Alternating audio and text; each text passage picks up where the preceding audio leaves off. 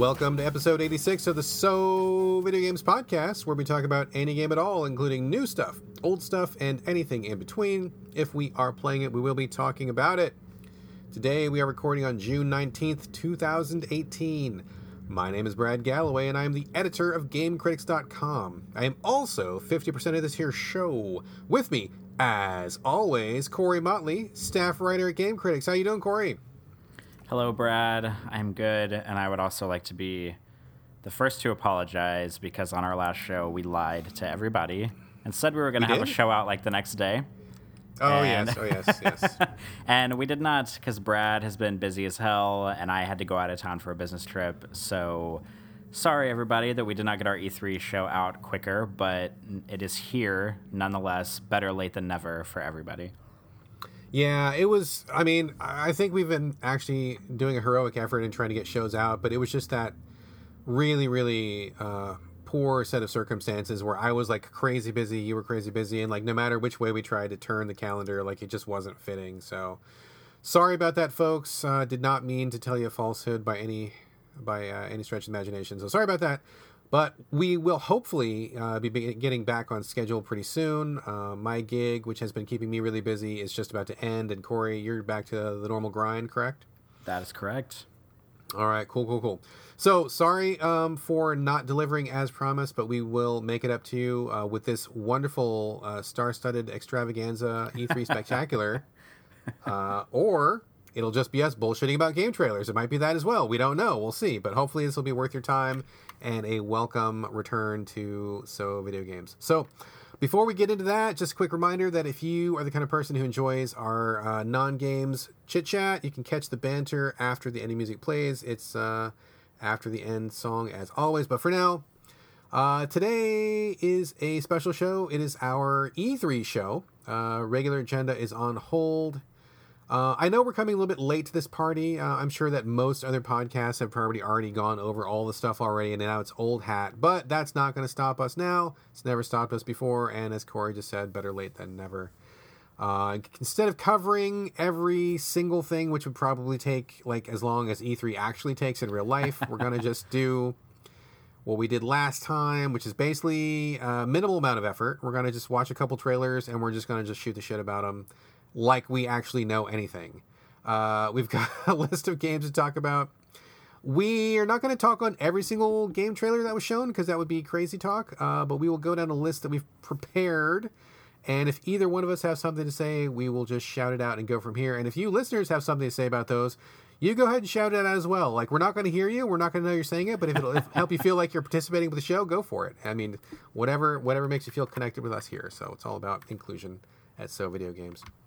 So Corey, do you have any any I guess before we get into the list of stuff, any thoughts about E3? Any general takeaways? Were you looking forward to something that showed up or didn't show up, or is it business as usual? Did you have any any feeling or thought at all about E3 before it actually occurred? Well, I E3 was weird for me this year because it happened like right around the time when I was about to go on a business trip, which I've only I'm sure everybody listening to the show is like, "All right, shut the fuck up about the business trip." Like we know you've been talking about on every show. But I was like trying to pack and get ready and like get all my stuff in order. So it was really hard for me to actually pay attention to what was going on at E3. So I wasn't really like super like jazzed about it. And there's definitely stuff that happened that pleased me and stuff that didn't happen that I'm not pleased about. But uh, but just for like a full on like my biggest, probably most exciting thing from E3 probably this year would be that they like officially showed the Resident Evil 2 remake stuff because they've been saying they announced that it was in development like I think it was in like 2015 or something that they said like yeah we're to do it. We're to get the team on it. And then the, you know they've kind of been sending very meager updates about what's been going on with it. Uh, and then they finally, finally showed it off during Sony's uh, presser this year. And that uh, is probably, I mean, I don't know if we should get the show started by being like, this is what I like the most, but that's probably the thing that I enjoyed the most about about E3. I don't know if there's any like like macro scale like genre stuff that um, that really like took me by surprise or anything. Because I mean like no new consoles were announced like nothing like that. It was basically just like games games games. I mean the biggest like news piece was probably the fact that Microsoft bought a bunch of studios because they're so starved for exclusives that they literally have to buy studios in order for them to make uh, console exclusives for them. But we can talk about that later. Um, those are just some of my impressions. Uh, Brad, what are some of yours? Well, kind of like you, this actually fell on a really strange time for me because this was probably the busiest I was going to be all year, and I know I mentioned it earlier, earlier uh, a couple shows ago, but like I usually, you know, I usually keep pretty close tabs on E3 uh, as well as you know game news around year round, but I just was so busy. I just I almost didn't even realize E3 was even coming until a couple days beforehand, and I'm like, oh shit, it's like right now, and I don't know anything um, at all. I didn't I didn't have any expectations. I didn't have anything I was looking for. I just felt really just out of the loop, and it was strange because without being in the loop, it felt like I was falling even further behind. Like it's one of those things where you got to like keep up all the time, you know, where if you're not on top of the latest and greatest, you, you like take a week or two off. Like by the time you come back, like everything is different. Like there's new people to talk about, new games to talk about, new things happen that you didn't know about. I mean, there's like a thousand memes. You have no idea what the fuck they mean because you weren't paying attention. You know, I'm still trying to catch up on that fucking steamed hams thing, and like, you know, there's that's like ten thousand memes ago, dude. Like, so it's hopeless. Uh, so I felt a little bit out of my depth. This is probably the first time that I've ever felt so so completely disconnected from E3. But I I I caught an, an evening where I made a big pot of coffee and I stayed up super super late, even though I was really tired. But I'm like, there's just no way I'm going to have time to get up on any of this unless I make time, like forcibly make time. And so I got through it and it was fine. But hopefully next year it will be a little more uh, a little more of a natural fit. Hopefully I'll be a little bit uh, less busy and I'll have more time to pay attention to it. So this was a weird one. This was a really weird one. Um, as far as news and stuff goes, I haven't really connected with very many news stories. I know that some people were talking about the next generation of consoles. I don't want to talk about that. I feel like there's still plenty plenty of life left in current consoles. Um, the only other thing to really note was kind of the Fortnite fiasco going around. Are you up on that? Not up on that news story? Oh Corey? God, yeah. How PlayStation's like barring access from Switch users about it. Yeah, it's really fucking stupid. And so, so for people who don't know, I imagine probably everybody knows, but in case you don't know, uh, th- so they announced Fortnite on Switch, uh, which you know I've have you played Fortnite? Did we ever? We never played together, did we? No, you played it and talked about it on the show like right when it launched or when it was in like early access or something. And that's the thing that cracks me up is that you played it when it was back before it had like the battle royale mode. And I remember you being like, "Yeah, it's fine," and then like now it's like the hottest game in the universe that every fucking person and their mother is playing. It's just weird how stuff like that happens. Yeah, and you know it's it is really funny because that was the original. I think it's called Fortnite Save the World. I think that was how it launched, and that was where you had a tower defense kind of a thing, and you were building bases and shooting waves of goons that would come at you. That was be- yeah, that was before the battle royale was even a thing. That what didn't even exist in the game, and then I was like, oh yeah, it's okay, whatever, it's fine. I mean, I, I kind of like some of the character design, but it wasn't, you know, I didn't come back to it or anything. And then they put in the battle royale, and that was when it really took off. Um, so that was really their saving grace. But so what happens is basically, um, not to get too deep into it, but if you if you ever played Fortnite and connected it to your PS4 account, which is where most people were playing it because it was free, I think it was free there first, if I remember correctly. Anyway, bottom line being, if you ever played Fortnite on a PS4 and connected your Epic account to it, Sony like somehow locked it in so that if you like if you play on PC, you can take it on Xbox, you can also take it on Switch. So if you spend money on some of the, the DLC stuff or whatever, you can take that stuff with you and play it on all those other consoles, but not if you did it on PS4. So if you spent any money on PS4, if you play it on PS4, you cannot take that character or those things to other platforms. And a lot of people are crying foul on that because it's not a proprietary Sony thing. It's a it's an Epic thing. It's a separate thing, and you do have cross-platform play, or you know you can take your account to other other platforms. So I think this is something that we're gonna we've seen a million times in the past, and we're seeing it again, where one console will be in the lead. They'll get a really good lead. They'll have all the the goodwill. The fans will be on board, and then they will get so fucking arrogant. They will do something completely fucking stupid, blow their lead, piss everybody off, and then the, the metronome will swing the other way. We've seen this happen literally since the invention of consoles. I mean, it happens all the fucking time. We saw it with uh, you know the 360. The 360 was super far in the lead. They were dominating that generation, and then Microsoft got fucking way ahead of themselves. They launched the Xbox One with a bunch of like anti-consumer stuff and a bunch of wacky ideas, and people were like, "Fuck that noise," and they swung back to Sony. And then before that, you know, Sony was in the lead after the PS2, and they're like, "Oh yeah, we're gonna." Make this jackass PS3 with this weird architecture, and everybody's going to be happy to get a second job to afford the console because you guys love PlayStation. And that fucking, you know, blew up in their face, and that's when everybody switched back to Microsoft. It's like, dude, like, will you guys knock it the fuck off? Like, will you just, you're in the lead. Like, PS4 is dominating by a large margin right now. So stop being arrogant, stop being anti consumer. Don't do shit like this because this is exactly the kind of thing that turns people against them. And it wouldn't surprise me at all if in the next generation, people are like, yeah, well, they fucked me on Fortnite, so fuck that. I'm going Microsoft, and whatever the next Microsoft console is, is going to be in the lead. It seems like this perennial back and forth. Am I wrong?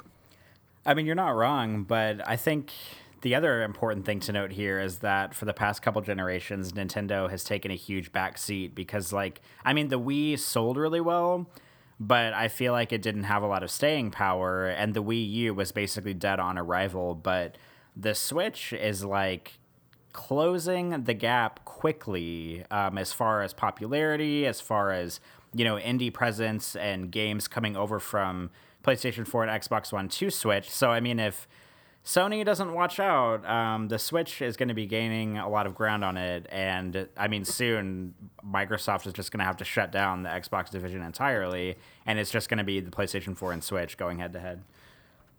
Yeah, I mean that's what I would have said. I totally would have said that up until this Fortnite thing, but people love their Fortnite and people are pissed off about this. and this is exactly the sort of thing I could totally see this like where Microsoft or Sony feels like they can do no wrong, so they start overstepping and then up, up, pendulum swung back. So I don't know, but I do think that you make a very good comment about the Switch though. The Switch is motherfucking fire right now. Like it is a great system. Great system. I love the Switch. It's great. I, I was not on board with Nintendo for the last couple generations. I mean, I have all the consoles, played the games, um, but I just, whatever. I you know it just did not click with me. But I love the new console.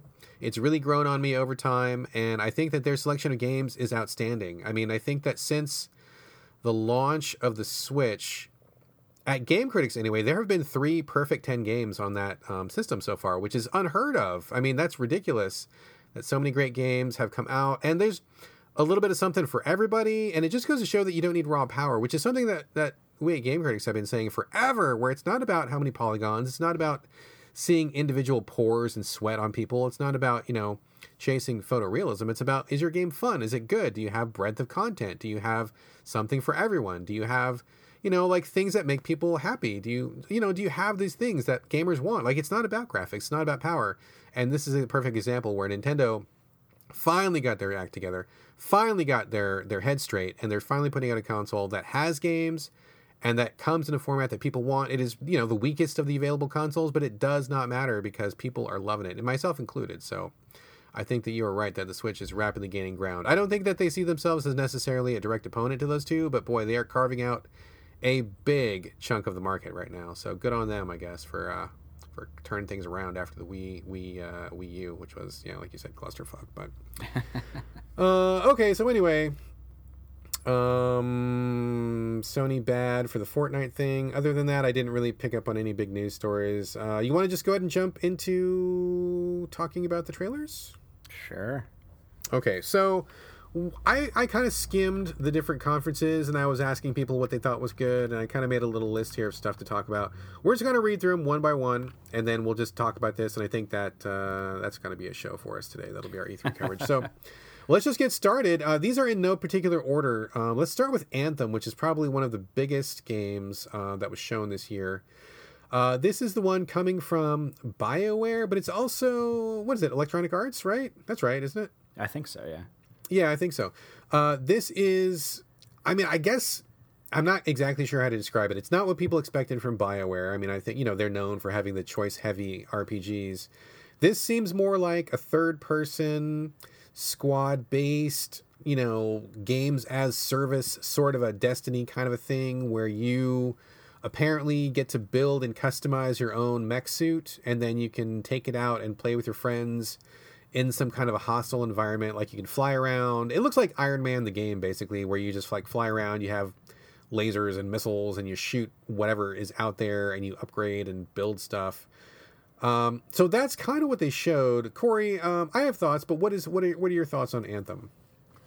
Um, I think it looks really good. I had been reading sort of just through my Twitter feed about uh, a lot of people comparing it to to Destiny whenever it was first revealed, like I don't know, however many months ago. But I had read that, or had been seeing, I guess, people saying that whenever they had played it at E3, that it didn't really feel like Destiny at all, which makes me happy because, like, I don't mind Destiny, but like it's kind of a games of service game and it's also a game that like once i've played like the campaign or whatever you want to call the campaign i'm kind of like over and done with it i don't really care about playing it beyond that. So the fact that people are are reporting from E3 that it doesn't play similarly to Destiny makes me happy because Anthem is more about like uh, being airborne and like flying, and I'm really hoping that it'll be similar to kind of maybe like Zone of the Enders in that respect, where you're kind of like always in the air. Maybe it's quicker. Um, you know, you have a lot of options on how you want to attack. Um, I think it looks really good. I don't know if it's going to be like a day one purchase for me or anything, but I mean, hopefully, like, because I mean, I don't think it's um, any surprise that, or like top secret news that Mass Effect Andromeda, they had like BioWare's like least good or least experienced team working on that. So surely, if like all of the good teams that worked on the first three Mass Effects are kind of like back together and putting you know all their work into Anthem, that they can't produce a bad game here. Yes, agreed. Um, so I guess I don't quite know what to think. I think that just visually, I think it looks pretty awesome. Like I'm like I'm into mech suits, I'm into flying, I'm into like playing games with your friends cooperatively in something like this. Um, I, I like I'm down with all that, but I am puzzled as to why it's BioWare because this seems like so far outside of their wheelhouse. I mean, not to say that they can't make other kinds of games. I mean, certainly developers don't have to make one kind of game and that's it. But I mean, I, this is this seems pretty far away from anything that they've done before, and that might be okay on its own. But with the inclusion well, I mean, well, well, number one, with the giant colossal failure of Mass Effect Andromeda, which was garbage, and then with the inclusion of EA, who I just, ugh, you know, like I, I shudder to think how they're going to try to monetize this thing. Uh, I, I, have a little bit of pause, um, a little bit of pause. I'm not ready to sign on yet, but it does look pretty cool. The mech suits look cool. I love any game where you can fly around a bunch, you can go underwater, and I think just you know the idea. I, I could easily imagine like you, me, and Gina, and like whoever, like getting together for an evening and just like flying some missions, kind of like we did with the division or whatever. I mean, that was a really good time, and I could I could see that being replicated here, uh, just with more of a sci-fi angle. So I know that some people are kind of down on it, and I'm not saying that they're wrong to have doubts or to be suspicious. I mean, I think I have some suspicions, suspicions, if, if I could say that. Also, but it looks, I mean, just like on the surface of it, it does look pretty dope. I think it looks pretty good and the idea of I, I think what for me is going to really come down to is how much can I customize my mech suit? Like how many mech suits are there? How many can you have? Like how how cool can you trick them out? Like I don't want to just be chasing drops for like better oh, it's the exact same gun I had, but it has plus one attack. Yay, that was worth the six hours I spent grinding this this enemy point. Like I want it to be substantial and cool. I want to look cool. Like looking cool is really important. Like in a game like this, I want to look look like a badass, and uh, hopefully that will will play out. So, would you be interested in doing some co op on this? Uh, yeah, for sure. I mean, if we can all find the time to do it, then yes, I'm definitely game. That is really the fucking trick. All right, let's move on. Um, Sea of Solitude. Did you get a chance to watch a trailer for this one? I know I watched the trailer and I cannot remember what happened in it. Sea of Solitude. I, I I forgot to jot some notes down because this is so video games. We don't have any notes of any kind. We like to just, you know, go freestyle and uh, spit beats at random here. But uh, this was one where it kind of seemed like a real kind of indie, emotional, strange thing where this girl who is somehow like covered in fur or something. I couldn't quite tell what they were going for with this, but she didn't look like a normal girl. She was kind of like not furry exactly, but some kind of weird thing was going on with her skin that she looked like unusual. Some kind of weird visual effect. And she was in like a city that was flooded and she was like in a boat and I mean it just seems like kind of one of those weird indie exploration games. And it looked like I mean this, I may be wrong, but it seemed like all of the monsters that she f- encountered looked like her, but like with different body shapes, and there was like a picture of her in a boat, and underneath it was like this giant like shark like mm, sea monster that kind of looked like her, and so I mean I guess it's going to be you know her against her inner thoughts or feelings or something like that. And I mean, with the title Sea of Solitude, I mean, that kind of makes it seem like it's going to be an introspective sort of thing. So I'm looking forward to this one. The visual style is interesting and the concept of like being in like a flooded city has been done a few times before but never really done well. So I think there's still space for something like that to be to be around. Any thoughts on that one? Um, it sounds like something I could get into because it sounds like an indie. I mean, it, whenever you're describing it, it kind of sounds like it's very much in the same vein of a game like RiME or something like that. Yeah, and, yeah, yeah. I mean, the problem with these games is that I either really like them or I don't, and the only way I can figure that out is by playing them. So, like, I'm not opposed to playing this. I just hope that I enjoy it when I do. Yeah, it's got the good look to it, but like you said, it really comes down to implementation. And I mean, also, like, it's really got to have a story. Like, I don't like those indie games where they look cool, but when you get into them, it seems like all they had was a look. Like, you know, the story doesn't satisfy. Like, maybe there actually isn't even an ending to it, or maybe it's one of those games where it's just really weird to be weird for the sake of being weird, and then you just don't feel satisfied. So hopefully, it's not one of those because I've had more than enough of those. I want I mean, I'm fine with having enigmas or puzzling things happen or strangeness, but like I want it to wrap up. Like, I mean, there's an art to writing a story, and I feel like people really need to up their game on that. Like, it's not enough just to be weird. You need to have weirdness, but with a purpose. So we will see. weirdness see. with a purpose. That is it. That that should be actually that should be the motto of our show. Weirdness with a purpose. That's a pretty good motto.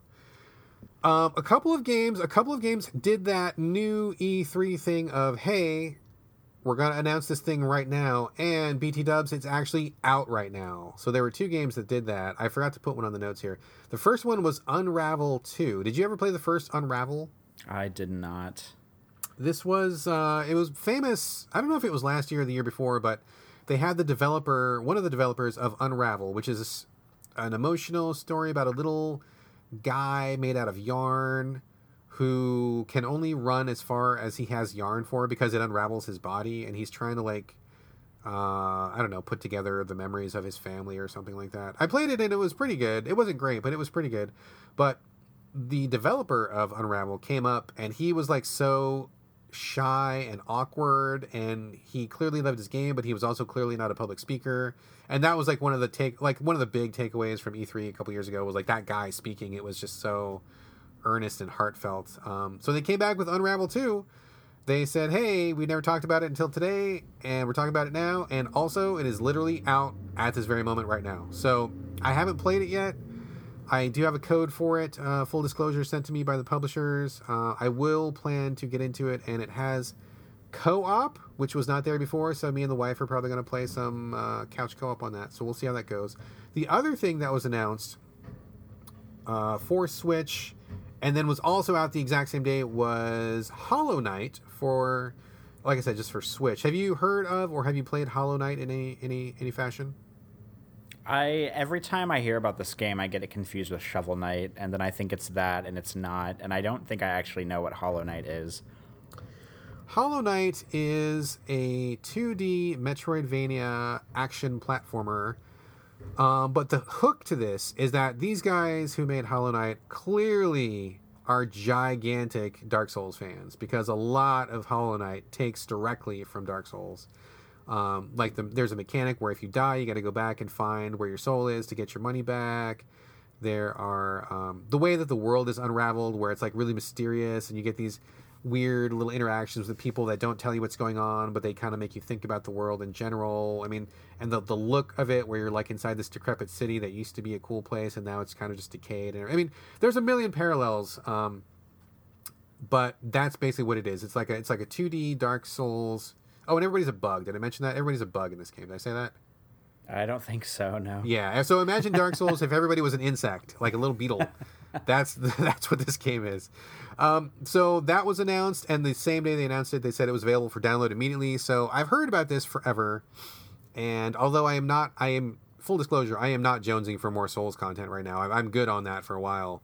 Uh, I've heard so much about it. I figured oh, I'm just gonna give it a try, so I downloaded it. and I'm playing it right now, actually, and it's actually not bad. Uh, I may talk about it on a future episode, but that was the other big. That was the other big. Hey, it's out right now. Go get it right now. So that was exciting. Uh, speaking of Dark Souls, uh, the people at From Software had a number of announcements. One that they kind of indirectly talked about was they kind of hinted very strongly that they are working on an update to the Armored Core franchise. Have you ever played Armored Core, Corey? Uh, yeah, but it's been good a God, million years, like, right? Probably yeah. like twenty years. Yeah. Totally, totally. uh, Armored Core is the mech franchise that From did before Souls, where you could take like a million jillion different pieces of a mech suit, like you know the arms, the legs, the chest, the head, the radar, the backpack, the guns, and you could put it all together whatever way you wanted. And there was a whole bunch of different missions you could go on. And like the fun of that game was putting your robot together, you know, looking for like the ultimate build, or you know maybe making a couple different builds depending on the mission. I was a big fan of uh, Armored Core for many years, uh, and they kind of ran it into the ground, which is something that FromSoft does. But it's been quite a long time since we had one, so I was excited about that. We're going to get more info on that later. They also um, they had one which we'll talk about in a second, but the one the big one was, and I don't know how to pronounce this. I'm guessing it's Sekiro or Sekiro. Shadows die twice. Uh, so that was their big reveal. They said that they're not working on another Souls. This is not another Souls, but this is what they're working on, which seems to be uh, your main character is like a samurai or a ninja of some sort, and he's got an artificial arm which can has a grappling hook or it has a cannon or a gun or maybe you can change pieces of it out i'm not sure. Uh, but seems very acrobatic. You're jumping around the environment and then you are fighting bosses etc etc uh, so sekiro or sekiro whatever what did you what did you think of this one corey um, i think it looks like a and i had heard that it was actually based on this before it turned into this game but it looks a hell of a lot like Tenchu Stealth Assassins. Yes, Tenchu. Was Tenchu also done by From, or was that a different company? I think it was a different company, but I haven't played a Tenchu game in probably like 15 years also. But I mean, Tenchu was famous for. Um, it was like a third person stealthy action samurai game or a ninja game, and you had like all these different gadgets you could use. You could be on the rooftops of these like dojo areas, and it was a pretty difficult game, um, but I remember playing it whenever I was younger on like the PlayStation 1 because that's probably the last time I played it. It was either on PS1 or PS2. But Sekiro looks like um, Tenchu, and I think that's rad. I hope that um because i'm not really a big from fan because their games are just not the kind of games that i like to play um but this is something i could potentially get into. I just hope that it doesn't that it's not like really really difficult like all of the other from software games because if it is then i will play it for 15 minutes and stop like i do with all their other games but we'll have to see. I gotta say as i was looking at it like part of me was like okay i'm not really in the mood for more souls stuff and this looks it doesn't look just like souls but it looks souls adjacent and I gotta say, it did. I mean, just from the trailer, I'm like, oh god, I bet this is gonna be a hard game. It looks like a hard game just watching it. So I would, I, if I were you, I would brace for a difficult, uh, difficult game. I'll check it out. I mean, I'm definitely gonna check it out for sure, but we'll see. Interestingly, though, there was a lot of samurai shit going around this year, like almost samurai overload. Um, so I'm gonna jump ahead a little bit because we're on the topic here, but in addition to Sekiro, and I apologize if I'm mispronouncing that. Please correct me, uh, anybody listening. Um, they also announced uh, Nioh 2, which I played Nioh last year, and I loved it. The core campaign, anyway. But like, I had like I, I'm I'm good on samurai stuff right now. Like like I played Nioh for like 80 hours, and I was like, okay, this is good. And now I'm done. Like I don't want to do any more for a while. I need a samurai break. And there's all these samurai games this year. I mean, I think Sekiro counts. Nioh 2, I'm like, oh Jesus, like I don't know if I want more Nioh because I think I kind of had enough of Nioh the first time around. And also, who is the company that's putting out the other samurai game? Ghost of Tsushima, which is put out by I want to say Sucker Punch. Does that sound correct to you? That is absolutely correct. Ghost of Tsushima, which is again another samurai game. There's like a whole clutch of samurai games.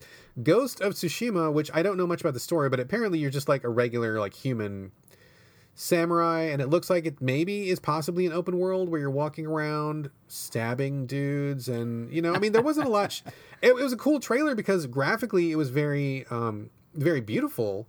but it looked just like kind of like an open world samurai game without. I'm not really quite sure what the hook is other than open world samurai game. Did you have thoughts on Ghost of Tsushima, Corey? Um, yeah, I watched the trailer last night for the first time, or at least the newest trailer, and I mean that I kind of had a similar takeaway where I was like, I mean, first of all, I was like, wow, this game's like unreasonably beautiful. Like this game is so pretty that I'm concerned it will not look this pretty whenever it actually comes out. Like I don't. There's no. know. There's no way. There's no way to look that good. No way. No way.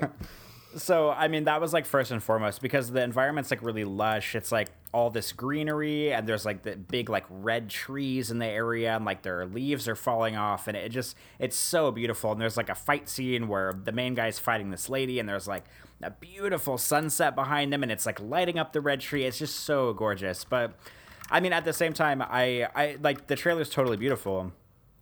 But I was kind of like okay like what like is this game just going to be you walking around and like stabbing people? Like, I mean, I can get behind that. Like, don't get me wrong. Like, I can, I can get behind a third person. You're always like, down for some good game. You're you're up for stabbing. I mean, I am, but it's like I, I mean, I think the same way you do, where I'm like, okay, what is the hook here? Like, I don't think being pretty is a good enough hook. I know that's a good hook for a lot of people.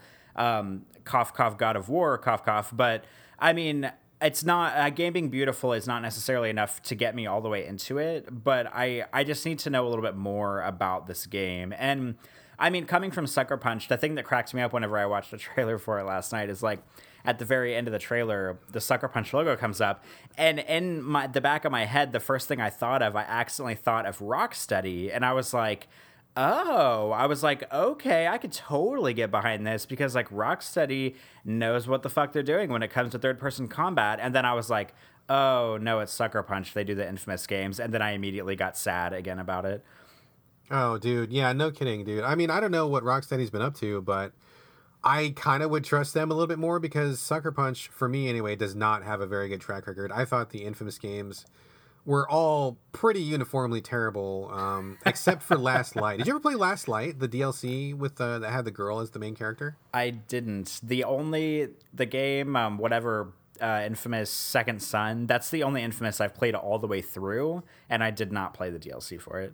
Oh, dude. Okay, so like, if you're ever in the mood for something like that, the DLC Last Light, which stars um, the girl character who had like the neon powers. I don't know what her name is, but that actually was actually really good. Like that was a very compact six hour experience and they took away all of the stuff that didn't work in the main game and it was just really really cool i i thought last light was great other than that i do not like the infamous games i have a little concern about how this is going to go and i got to be honest with you man um, apart from the whole what is your hook other than being pretty which clearly is not enough i don't think that's enough for any game honestly um, not to be like that guy uh, but i'm watching ghost of tsushima and i'm like this is a very Japanese cultural game. I mean, it looks like it's taking place in Japan or something that is supposed to look like Japan in feudal times. This guy is clearly a Japanese samurai.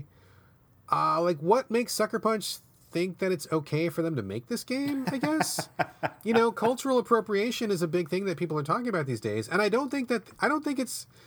I don't think there is no merit. I think there is some merit to having that discussion. Now, I'm not saying that people can't write about things that they don't have experience in. I'm not saying that at all, but I just I, in in the back of my mind I was like, well, what makes you guys want to make a samurai game?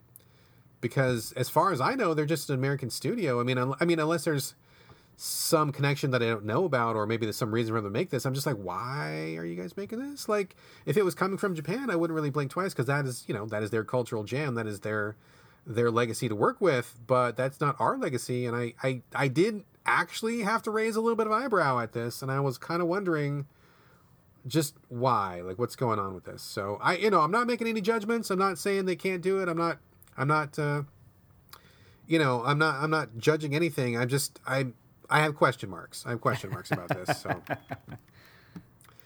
We shall see. We shall see. Um okay so let's move on. Beyond good and evil 2 i'm gonna jump around a little bit. Beyond good and evil 2 did you watch that trailer? I watched it like right before we started recording, as a matter of fact. Okay, so once again, this is like the second or third time that Ubisoft has taken Beyond Good and Evil 2, which has been in the works, I don't know, for how many years. I mean, the original game came out, I don't even know. I think it was like on the original Xbox, I think. Like, not even the Xbox 360, I'm pretty sure. And heavily anticipated, and people weren't even sure it was ever going to happen, but now it's apparently happening in some form. Second time that they have shown a CG only trailer. We have seen ag- exactly zero gameplay. We don't know any details about it.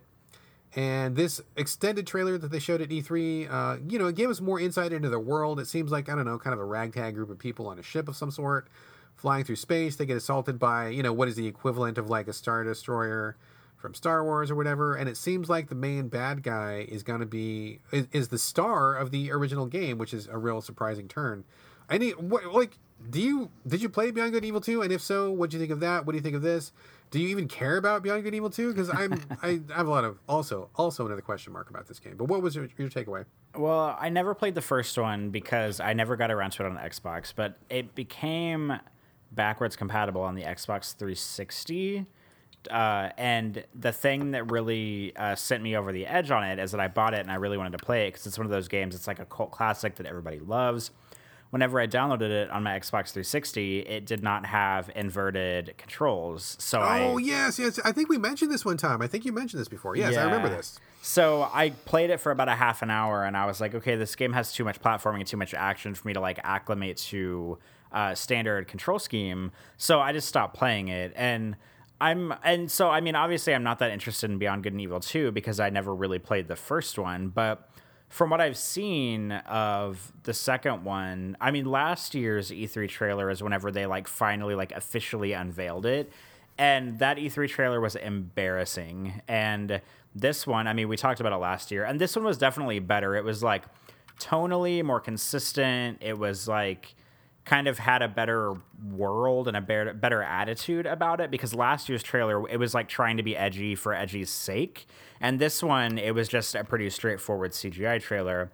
But i'm not that interested in it because i it's i just i don't know. I mean i'm just not interested. Like i didn't play the first one. This one seems to be having like space combat. I think they showed a little bit of the gameplay during the during the conference after the trailer. And it it's just not something that I'm interested in. So I don't know what else to say. Yeah, that's about where I'm at. I mean, I played Beyond Good and Evil, the first one, and I thought it was genuinely a good game, but I mean, that was like years ago, years and years ago, and I don't necessarily have a strong attachment to it. Man, I enjoyed it at the time, but it's not like you know, I'm, I would not say that I'm like a huge fanboy of it, or like I. It's not like I was waiting this whole time for it to come back. I mean, I'm happy to see that there might be something else coming, but at the same time, it's like just knock it off. Like like if you got something to show, show it. Otherwise, don't waste my time with just purely cinematic trailers. And there's also, I don't know if you caught wind of this, but there's some kind of weird bullshit thing going on where they were asking people to like submit art or something like that. They were kind of like trying to crowdsource some art or some assets that were going to go in the game. And they're like, oh, if we use your, your assets, we'll pay you. And if not, it's some kind of a contest. And like, everybody, let's get, let's get, uh, you know, your inclusion in this game. And I'm like, wait a minute, what is going on with this? This sounds ridiculous. Like, why? I mean, if it's like a one little teeny tiny little contest for publicity, that's fine. But what they were describing sounded more like we need assets and we can't afford to pay for them or something like that. So I don't know. This whole thing just kind of smells a little bit to me. I mean, hopefully it'll be fine, but I just am like, I wish you would stop teasing it and just show me something concrete. So, uh, whatever. I mean, I'm open to it, but I'm not like super, you know, I'm not holding my breath on anything for it. Uh, let's talk about oh man, i let's talk about Devil May Cry Five. Uh, because this is not DMC two. I was a huge fan of DMC. Did you also like DMC? Yeah, I loved DMC. Okay, good. You, you are a smart man because DMC was great. I love DMC. For my money, that was the best out of the entire series. Would you would you would you agree with that? I would agree with that. Yeah, I thought DMC was amazing, and that was done by Ninja Theory. Uh, they are no longer working on the series that has reverted back to Capcom, I believe. I think that's who's working on it. Uh, I believe that's correct. I think so. Yeah, I don't know if they have like a partner or whatever, but they announced Devil May Cry 5, which has nothing to do with DMC, which made me really sad. It seems to be like a continuation of the main Devil May Cry series. Like anybody like anybody's even following that fucking storyline. Like there's even a storyline there to follow. Uh, they showed a trailer which I don't know how you felt about it. I felt like it was incredibly cringeworthy. I thought it was so embarrassing and off point and just really. I was watching it with my family and I'm like, oh god, this is the kind of thing that like, whenever somebody has a really bad impression of gamers and they think gamers like weird nerd losers and they are you know dysfunctional people like that is what this trailer made me think of. Like this was like all that nerdy broy shit with like just really poor sense of humor and just really like in poor taste and like nothing. I mean not only did i not get excited for this game it actually actively turned me off of this game. Like i was just i i wanted to be away from this game. So uh, what was your take on this uh, this trailer they showed corey um, I I actually I mean I didn't like I wasn't like in love with the trailer or anything, but the thought of a new Devil May Cry makes me kind of happy because the weird thing is like you're right, this is supposed to be a continuation of Devil May Cry 4, which came out, I don't know, like 10 years ago, so like you're right, like who fucking cares? But the funny thing is that this trailer heavily features Nero, who was one of the playable characters in Devil May Cry 4. That was the first game he was in. And I don't know about you, but Nero looks a hell of a lot like Dante from DMC and Devil May Cry 5. So I they're feel fucking like twins dude they are twins like but it's weird yeah. because it's like the character design. Like he looks like he has like the short hair. Because in four he had long white hair, and in this one he has short hair, and he looks similar to the DMC Dante. So I'm like, okay, is Capcom trying to like have their cake and eat it too here? Like they're saying, oh, we're not letting Ninja Theory do another Devil May Cry or another DMC. But we're gonna make the character kind of look like the DMC Dante, so that way, like I don't know, maybe you can kind of maybe be fooled into thinking that this is being made by Ninja Theory. So I think that's kind of an interesting thing. They also introduced this like female character who like Oh, looks God. Oh, she, God. she she looks I man, she looks like kind of like I don't I don't know her name, but the chick that was in the last Final Fantasy game that's like the mechanic lady with like the tube top and the short shorts and the cowboy boots. Like it kind of looks like that. It's like a very like you can tell it's a very like Japanese take on what they think an attractive woman is or something like that. Like very like that sort of take. And I'm not interested in that. I mean, if the gameplay is good, I'll be into it, but because I mean, nobody comes to Devil May Cry for the story. Like, let's be real here. I mean, DMC had a decent story and the script was pretty hilarious, but the other Devil May Cry is just they're silly. They take themselves way too seriously. They're games where you watch a cutscene and the main character is doing all this amazingly spectacular stuff, and then once the game gives you control of it, like you can't do any of that stuff at all. So it's like really not player friendly in that regard. But I mean, if it's if the gameplay ends up being fun enough, I'll probably like gamefly it and play it. But I'm I'm approaching this one with caution. Well, okay, so let's circle back for just a second. So I played part of Devil May Cry 4 and I just bounced off it. I did not like it at all. And I was very confused because you're right, Nero looks in fact, I thought he was Dante for a while. Like they look exactly the same. So what is do you know what the deal is? Why do they look so similar? Is one of them a clone of the other or what the fuck is going on with that? Do you know? I, I think in and I didn't finish Devil May Cry 4, but I think in Devil May Cry 4, it does kind of like the dual campaign thing where you play as like a campaign as Nero, and then once you finish it, you like play as Dante, and you kind of like go back through the campaign. I might be mistaken on that, but I think spoiler alert for a ten year old game. I don't even know if this is like a real spoiler or not. I think Nero is uh, Dante's nephew or something. I think they're related. So like, oh god, that's, even worse why- than him being a clone. That's yeah, even worse. so that's like why they looked similar in four because they they both. I mean, Nero essentially looks like a younger Dante in Devil May Cry four, but now in Devil May Cry five, he looks just like DMC Dante, like pretty much. So like when they first shut off the trailer, a bunch of people thought he was Dante, like you said, and then at the very end of the trailer, they actually show Dante, and he still looks kind of like Dante. Like he's got the long white hair, he's on a motorcycle, he's got like the red armor on. So it is interesting that they took a lot of like visual cues from DMC, considering Capcom seems to have like shunned that game, even though it was the best in the series, to sort of like redesign uh, Nero in it. I just, I just, mm, you know, I, I, if I, if you had to ask me, like, what is my favorite publisher out of everybody, I, there's a very strong chance that I would pick Capcom because I really do love like a lot of their games, and a lot of their games are my favorites. But I have never clicked with Devil May Cry as a series. DMC was the best it ever got for me. And when they brought out Devil May Cry 5, I was like, this looks like shit. Like, it just looks like shit. I just don't. None of it looks good. None of it was on point for me. I'm not interested in this at all. And it just, it was really in poor taste. Like a lot of it, I just felt like, where's the artistry? Where's the style? Like this just seems really just cringeworthy. So fucking cringeworthy. So, all right, we're gonna move on. Let's talk about. Well, let's talk about one of the big ones. Let's talk about one that I know that you were very excited to talk about, and you you mentioned already the Resident Evil 2 remake. Um, I guess you probably know more about this than I do. I'm going to let you take the lead. So why don't you tell us what it's about, and then just launch into your, your thoughts on the Resident 2 remake? Go for it. Okay, so Resident Evil 2, which came out, I think it was in like 98, is one of my favorite survival horror games of all time. Um, I think I maybe have mentioned this on the show once before, but I actually owned Resident Evil 2 before I owned a PlayStation 1. And I'm going to like make it sound like it was a big deal, but really there was only like an hour difference between buying one and buying the other. But that's how excited I was about playing that game. Um, and it's one of my favorite survival horror games of all time. I think it's brilliant. Um, it basically kind of did a, a, good sequel thing, sort of like how Assassin's Creed 2 did, where it like built upon every successful thing that the first Resident Evil did and like made it even better and even more interesting. And the Resident Evil remake that came out on GameCube that uh, came out uh, got redone. I don't know a few years ago for uh, all the current consoles. That is one of the best remakes I have ever played. That is also one of my favorite survival horror games of all time. It's absolutely brilliant. And basically that's sort of what they're doing with Resident Evil 2. They're redesigning it. It's not like a port or not like an HD re-release or some bullshit like that. They're essentially um, redesigning the entire game from the from the bottom up, but with um, like an uh, allegedly it has an over the shoulder camera this time, so it's going to control very similarly to Resident Evil 4. Um, it looks like, uh, according to all the evidence that's out so far, that it's actually going to be like a slower paced survival horror game.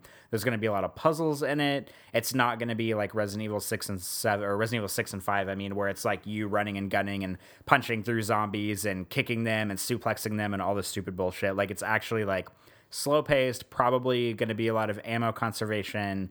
Uh, probably going to have to be smart about where you aim your gun to disable zombies and stuff like that, um, and not about running and gunning.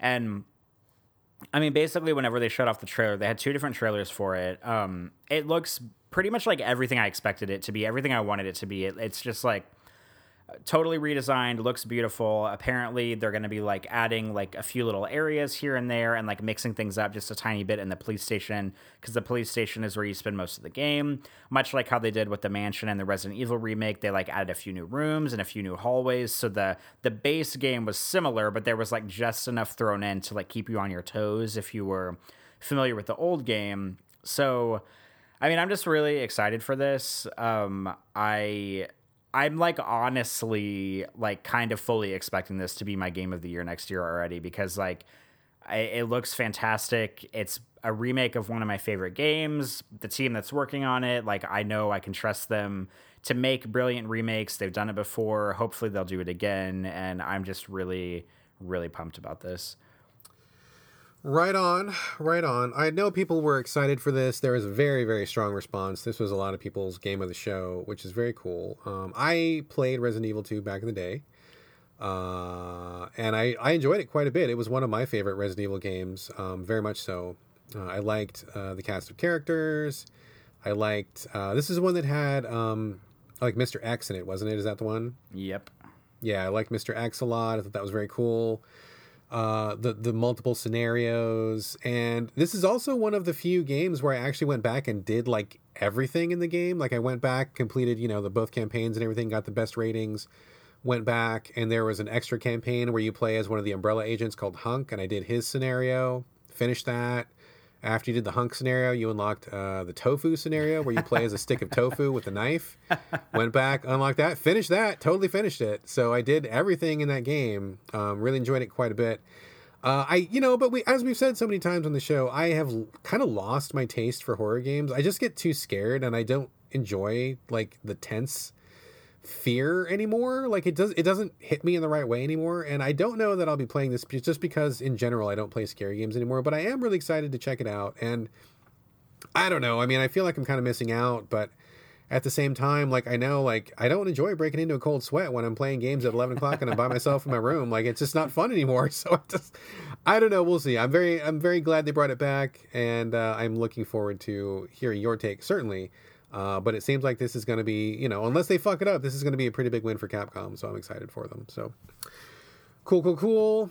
Uh, let's see what else we got to talk about. Uh, just real quickly, um, any interest in Fallout 76, the one that was announced where it's like a multiplayer online and people can blow up your base and everybody's kind of like there's no apparently single player campaign. I was like, oh, this is not what I want from a Fallout at all, and I didn't really like Fallout 4 either. Any interest in 76? I'm guessing not.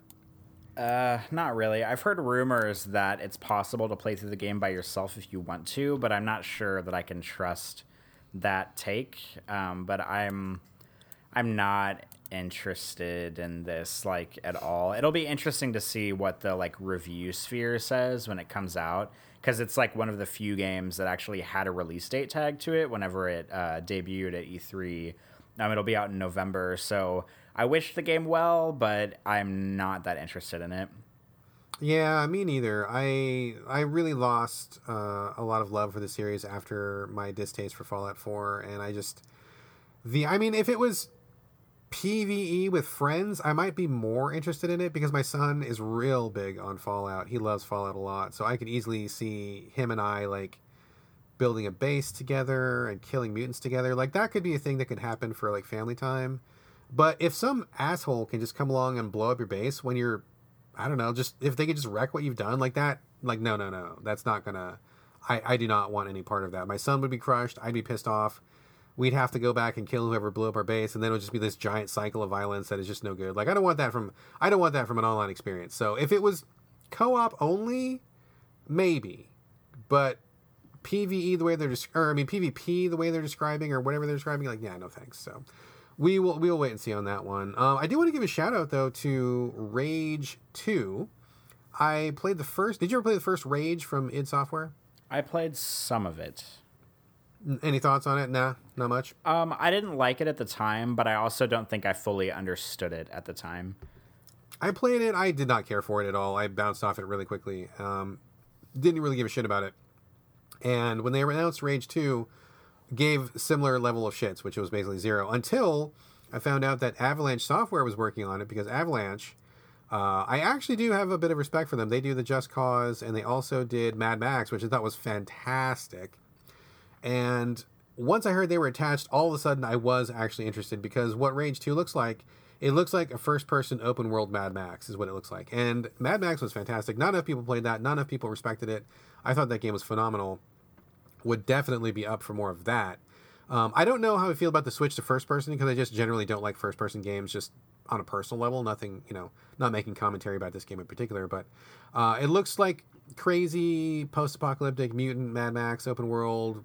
Get a car, get a mech suit, get a bunch of guns. I mean, it looks just like kind of stupid screw around fun. And knowing that Avalanche is attached really made me pay attention in a way that I absolutely would not have paid attention otherwise. So I, I don't know that this is gonna be my thing exactly, but I am definitely willing to give it a shot. Did you um I forget did we ever did you ever play Mad Max? I played much like Rage One. I played some of it. They'll dip in, dip out. Yeah, I mean, I played it for a few hours, so it was more than just like a little bit, and it was like, it was fine. I mean, I don't know, like, I wasn't invested enough to keep playing it, but I thought it was all right. All right, all right. Well, we, we shall see. I, I don't know that this is going to be good, but I'm going to at least give it a chance. Let's talk about now um, about a game from a studio who I give zero shits about, who I do not care about and have no enthusiasm for whatsoever. I think that you would feel differently. Uh, but Control coming from Remedy Software. I just full disclosure, I have never liked a Remedy game like ever. I think I sort of liked Alan Wake. I didn't love it. I didn't love it, but I, I thought it was okay. I do I do not have any love whatsoever for Max Payne. I, I actively dislike Max Payne, um, and I did not even bother with um, what's that the most recent one? The time travel whatever they did a TV Oh, show. Quantum Break. Quantum Break. I was like, whatever, uh, whatever with your Quantum Break. Get out of here. I'm not even going to bother with that. so uh, they announced Control, which is I don't even know what it even looks like. Some people were saying it looked like a follow up to kind of like. Um, not Second Sight, but what was the other PSI Mental Powers game that came out about the same time as Second Uh, Sight? are you talking about Psi-Ops? Psi-Ops, yeah. People were saying it looked like Psi-Ops, like you know, just kind of in spirit. Nothing. There's no actual connection to it, but uh, it looked like a woman who's in some kind of a I don't know portal-like test facility, and all the walls and stuff move around all in a crazy way. Like the, the building reconfigures itself, and she's got some kind of a weird gun that's like made out of like building blocks or something and she can like reconfigure the gun somehow and shoot stuff and she can fly and you know mental mental mental powers kind of a weird i mean there wasn't a lot shown but it looked it, you know stylish. But then again i think every remedy game is stylish until you play it and then it's just crap. So uh, what what were your thoughts on control corey? Uh, okay, so Remedy is like one of those developers that I just keep rooting for because like I want I want them to make good games, but they just kind of like they, they remind me of Quantic Dream because like Quantic Dream um like uh Fahrenheit slash Indigo Prophecy was their second game, but I, I think a lot of people came to Quantic Dream thinking that was their first game. And that game, like a lot of people loved it, and it kind of like really set the stage for them and kind of put them on the map. And that was similarly with uh, Max Payne with Remedy. Like they kind of put Max Payne put them on the map. It was like really sort of like revolutionary at the time, and it it really did the whole bullet time thing well. Um, I liked Max Payne a lot. I also liked Max Payne 2. I mean, they're they're, those games are like cheesy as hell, but I really like them because the gameplay is fun enough to keep me into them.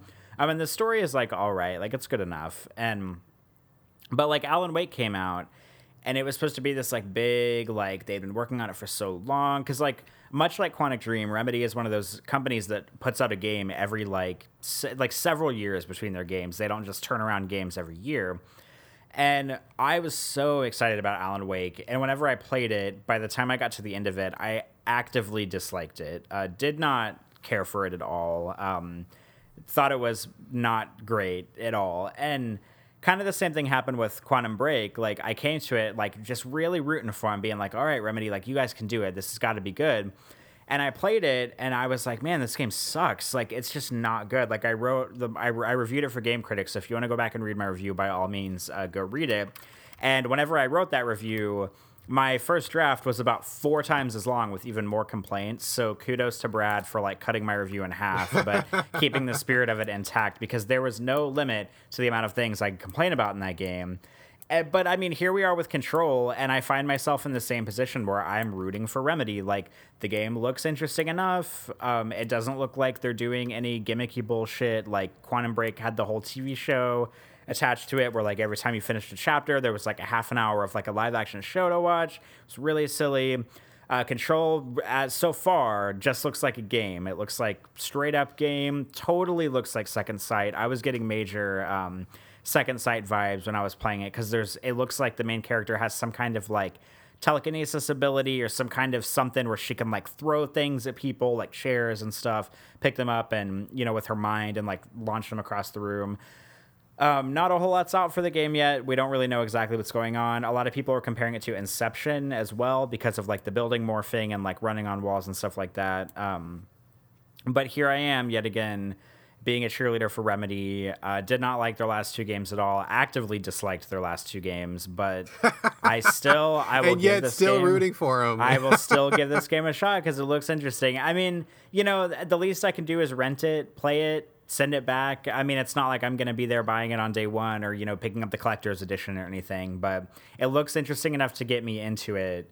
But it's also, I know Remedy well enough at this point to even if I pick it up and play it for an hour and I don't like it, I probably will just stop playing it. Um, but I mean, it, it has my interest. I'm definitely interested to see what happens with it.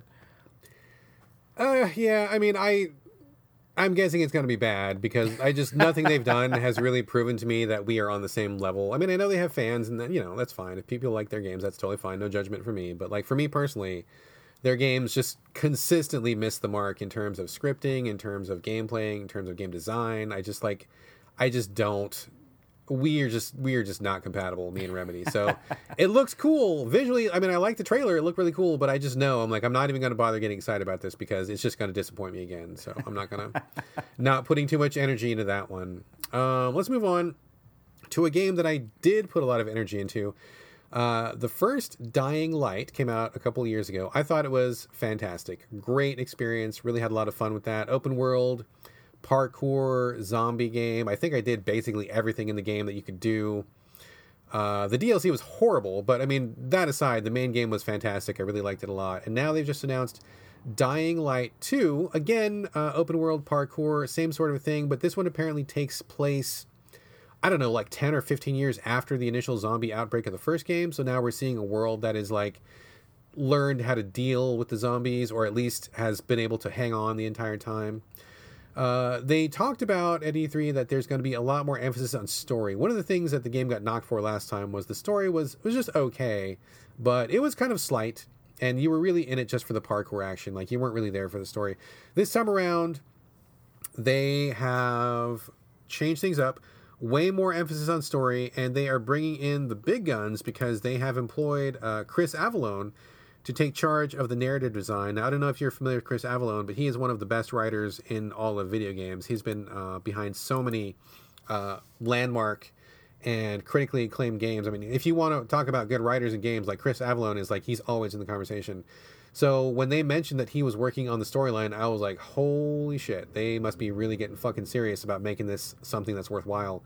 Um, so that's great news to me. I have great respect for Chris and his work, and I already liked the gameplay of Dying Light. So like the gameplay plus a better story sounds amazing to me.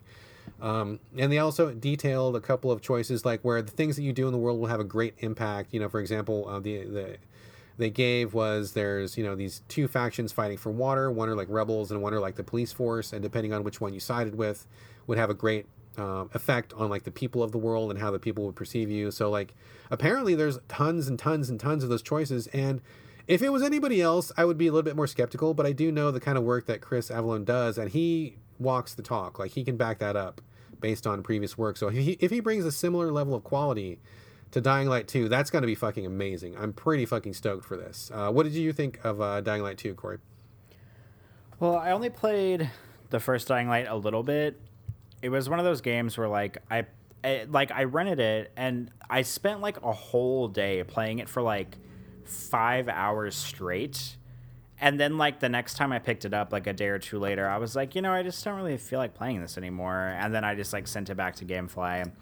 Um, I'm not sure how I feel about the second one. I mean, I feel like at this point, if you're leading with like oh, your choices have consequences. Like that's such like a rote thing for games now that I'm really tired of hearing about. Um, and it doesn't really look like a lot of the gameplay is changing. Like it's still first person, a lot of parkour, um, a lot of zombie stuff going on. Um, it's probably going to take some cues from like The Last of Us, maybe because it's going to be you against zombies and also you against like uh, human player, not uh, like PvP, but I mean like humans uh, in the environment. Um, it looks slightly like dishonored a little bit to me. The art style um, is kind of pushing me in like a very slight dishonored direction which you'd think would make me more interested but i probably will just give this one a hard pass if i'm being honest. Oh yeah i hear you i hear you if you didn't really click with the first one i don't imagine that just adding a storyline would be enough to grab you for the second one but i mean i you know like i said i love the first one the main campaign anyway and like the thought that uh a talented writer like Chris is on this has got me really excited. So I mean, it, it, you know, the, the diverging storyline thing is kind of a bullet point for a lot of games these days, but he is a guy who actually like makes that happen in a big way. So I just him announcing that he's working on it was like pretty huge to me. Like that is enough for me to pay attention. So I'm excited, psyched for that. And since you brought it up, The Last of Us Part Two, let's go ahead and talk about that now. Probably one of the biggest shows, uh, game shows of the game, games of the show, whatever. You know what I mean one of the biggest games of the show, they showed quite a bit of footage. I mean, it was like 10 or 15 minutes of gameplay footage, and they started off with Ellie from the first game, and she was at a dance and she was uh, kissing another girl. So people were very happy to see that there was already some lesbian content in there for people who want that. You know, you can count me in that camp. I liked that aspect of it in the first Last of Us. It was really great stuff. Um, so that was a big statement to make with the trailer with all uh, the world's eyes on it. So they led with that. Then it went into gameplay where they showed some really brutal, like really brutal combat of uh, Ellie killing some humans. We did not see any of the clicker fungus zombies from the first game. I'm sure they're in there somewhere, but for the trailer, we just saw her slaughtering um, a bunch of other humans, and oh my god, like, I mean, I am not a prude, like, I am not squeamish, but like looking at some of these animations and some of the stuff that was going on, I was like, wow, they spent a lot of time animating this guy's throat getting slit just perfectly. I hope no one was injured in the making of this game because that looked horrific. Um, so I'm not quite sure how I feel about the super gore and violence. I mean, if it's done well, it's fine, but I guess it remains to be seen. But um, I mean, we don't really know much about it story wise. I mean, Ellie's back, and they're you know clearly other humans, and you know Last of Us action. Uh, I don't know. I mean, what do you what do you think, Corey? Uh, I mean, it looks. I don't know. Like, I'm not that hot on the first Last of Us, and this looks just like more of The Last of Us, but all of like the least interesting parts of the first Last of Us. So I'm just kind of like, yeah, like whatever. I mean, I'm I'm over like this thing that Naughty Dog has going on where they have to like make like the most realistic like brutal violence that they can. It's just like it's boring. It's not interesting. Like I'm not interested in watching a guy hanging from a tree, watching another guy stab him in the stomach a bunch of times and then rip his guts out. Like that's not interesting. It's just oh, like that was oh that was so gross when they did that though. I was I was horrified a little bit. I mean, like to me, it's just like not even gross. It's just like boring. It's just like like okay so you can do violence like what else can you do like that's sort of the way i'm thinking about this and i mean people are already making predictions about the story like the girl that's at the dance with Ellie, she probably like dies in the first 10 minutes of the game and then Ellie spends the rest of the game like going on a revenge quest to, you know, whatever, get back at whoever killed her or something like that. I mean, I'm not expecting the story of this game to be very deep. I know that I'm in the very low minority of people that think that the first game's story wasn't that great because I don't think I think The Last of Us is incredibly overrated. Um, but this is one of those games, kind of like God of War, where it's like even if they put out a really like by the books mediocre game, like people are gonna it's gonna get like 50 perfect tens, you know, on Metacritic or something like that. Like that's just the way it's going to be because people can't seem to look deeper than uh, I don't know, like the animations and the graphics and the voice acting to really like assess the game uh, properly, in my opinion. So that's just sort of like my prediction about what's going to happen with the game. I mean, I'm sure I'll play it. Um, I don't know if I'll enjoy it, but it's one of those games where like I'll want to see what happens. Um, but I'm just not I'm not impressed by what Naughty Dog is doing. Like all they keep doing is showing trailers with like a lot of violence in them, and it's just not interesting to me. Like I don't care that you can render an arrow going through someone's shoulder. I don't care that you can render Ellie using a machete to cut some guy's neck. Like it's not interesting to me. Like violence for violence sake isn't interesting and i'm just over them like hammering this idea over and over and over into our heads that it's like ooh this is a violent uh, post-apocalyptic future like ooh it's like i get it i get it like we all we all get it we all know what you're doing and it's just boring to me at this point yeah, I mean, I know that we diverge on The Last of Us. I liked it a lot. You didn't like it so much, and that's totally fine. But I definitely agree with you that this this angle they're taking to promote Last of Us 2 where they seem to be spending so much time on the hyperviolence of the game, which I'm, you know, like I said, if it's in context and done well, it's totally fine. But like, I don't want to see that in the trailers. I want to see more of what's going on. And I get that, you know, this game is probably going to be very heavily story based, and so it's hard to convey that in a trailer. But at the same time, show me more of what you're doing. Like, show me, you know, like, is there a human village? Is there, you know, what other things can you do? Like, I mean, it does look very similar to the first one. Uh, and I did like the first one, although I will say that I'm not sure that I wanted Ellie's story to continue. Um, kind of like in the same way that they did with, uh, not they, I mean like they, as in developers in general. Like with The Walking Dead, um, you know, I thought Clementine was an amazing character, and I didn't really want her story to continue. And I, I feel like that kind of lessened um, the impact of the first Walking Dead. I wonder if that's going to be the same thing here, where they're going to continue with Ellie. I mean, I, maybe it'd be better to just continue with a whole brand new cast of characters and focus on another part of the world rather than continue that story.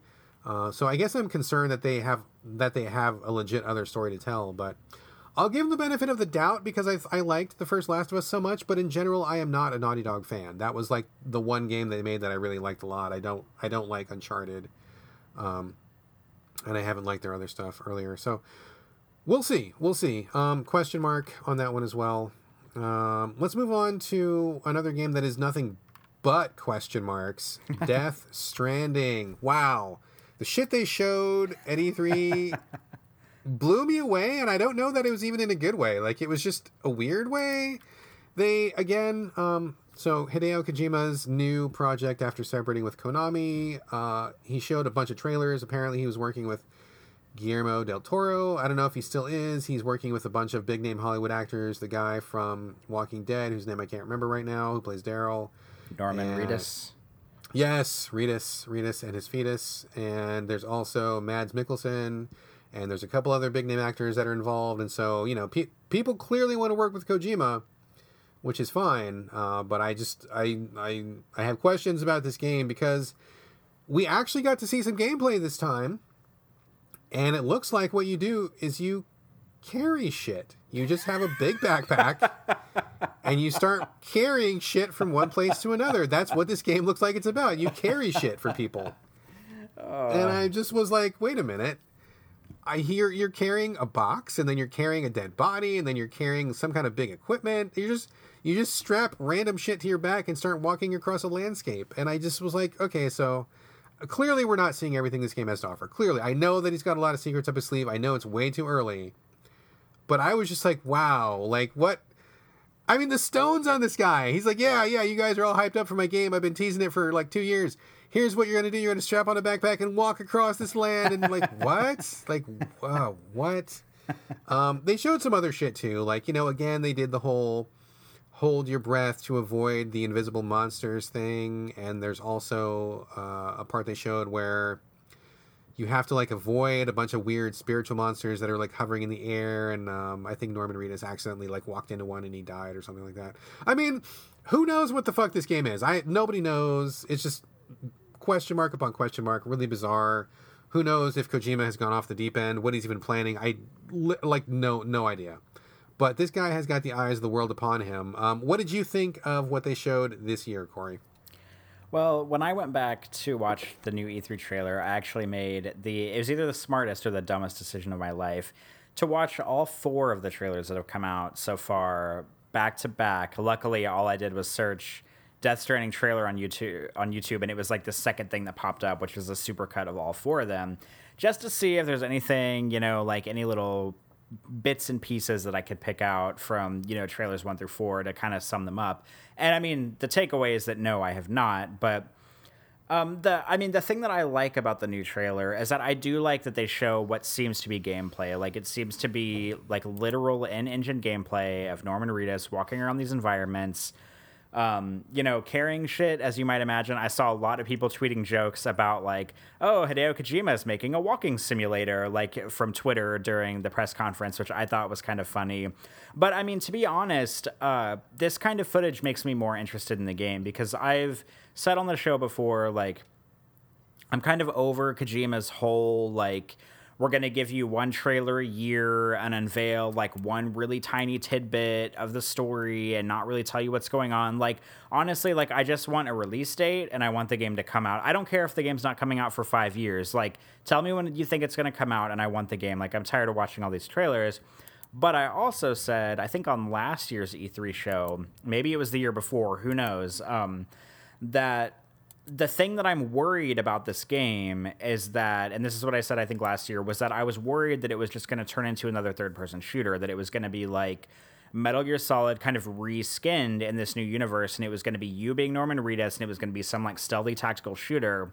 But this new trailer actually gives me hope that this is going to be something a lot different because the I mean honestly the last thing I want to do is play uh, Metal Gear Solid reskinned. Like I love Metal Gear, most of them but I don't want to play those again. If I wanted to play them again, I would just play them again. Um, so it's kind of interesting to see that this game is going seems to be going in a little bit different of a direction. It seems like maybe it's slower paced. It seems like maybe there's more um, focus on the environment and, and about being aware of your surroundings and getting from point A to point B.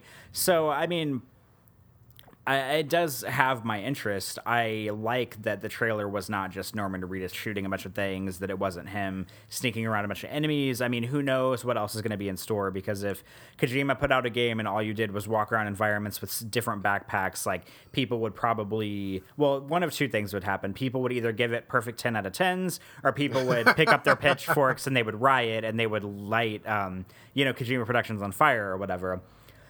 Um, so I mean, I don't know. I'm I'm definitely interested. Uh, you know, seeing gameplay actually makes me happy. I'm not above a CGI trailer, but seeing actual like in what seems to be in-game footage definitely turns me on. Um, I do. I have to say, I am somehow convinced that none of these actors actually want to work with Hideo Kojima. I think he has some kind of like potion or like some kind of spell that he casts on people because I don't I don't know how he gets the people he does to be in his game and the new the new reveals in this trailer where I hopefully I'm pronouncing her name correctly. Uh, Seydoux, a French actress, she was uh, a Bond girl in the last Bond movie. She's in it. That was kind of a big reveal, and also another big reveal was Lindsay Wagner, who was uh, the Bionic Woman and Yes, the Six Million Dollar yes, yes. Man. Is that right?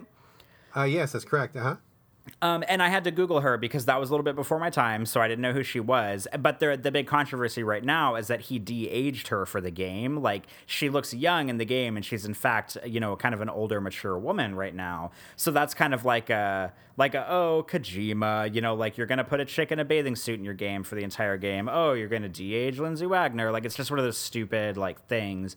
But that was kind of the big thing about this game is that it's like they introduced two new actresses in both. Uh, I mean, I would argue that both of them are pretty high profile actresses. Um, and so like I, I just I just want I want to know how the casting process goes for these games. Like who gets in touch with whom to try to get these people to be in his game because like being in a video game is a lot different than being in a movie because you know that like you have Léa Seydoux who's like a you know uh, good like French actress. She's very glamorous.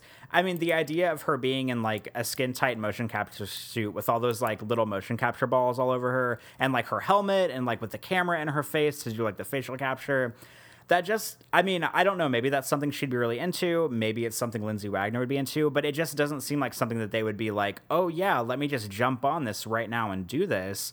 So it's just interesting to me like the people he gets to be in his games and i want to know like what negotiations are going on behind the scenes to get these people in the games because i'm convinced that he d- he only does it so that way he can post pictures of himself hanging out with these actors and actresses on Twitter so he can like be like a cool guy. And like Kojima doesn't need street cred. Like he doesn't need people to think he's cool. Like he's cool enough already but he like feels like he needs to like weasel his way into this like Hollywood circle where he's got all these like cool actors and actresses and he's like eating sushi in Japan at these cool restaurants with these actors and I'm just like like, just give us the fucking game. Like, I'm tired of everything surrounding the game.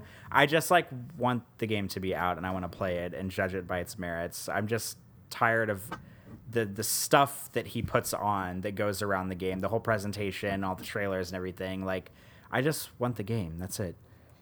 Yeah, I mean nothing against Kojima, but he does kind of give off the vibe of being something of a starfucker. So it's like you know you could just focus focus on your game and just get us the game because, like you said, I mean he he's probably the debatably the most well known game uh, auteur these days. I mean maybe Miyamoto edges him out, but it's pretty fucking close these days. I think that more people probably know Kojima, and uh, yeah, he's he's he's famous already. Like people know him. He's got tons of fans. I mean you know, I just, yeah, I don't know. He doesn't need to keep posting selfies with people uh, on Hollywood Boulevard or whatever. So, anyway, hopefully the game will turn out to be something. I mean, if, if nothing else, it's fucking interesting as hell. I mean, not that that's good, but it's interesting, and who knows what he's to do. So, we shall see.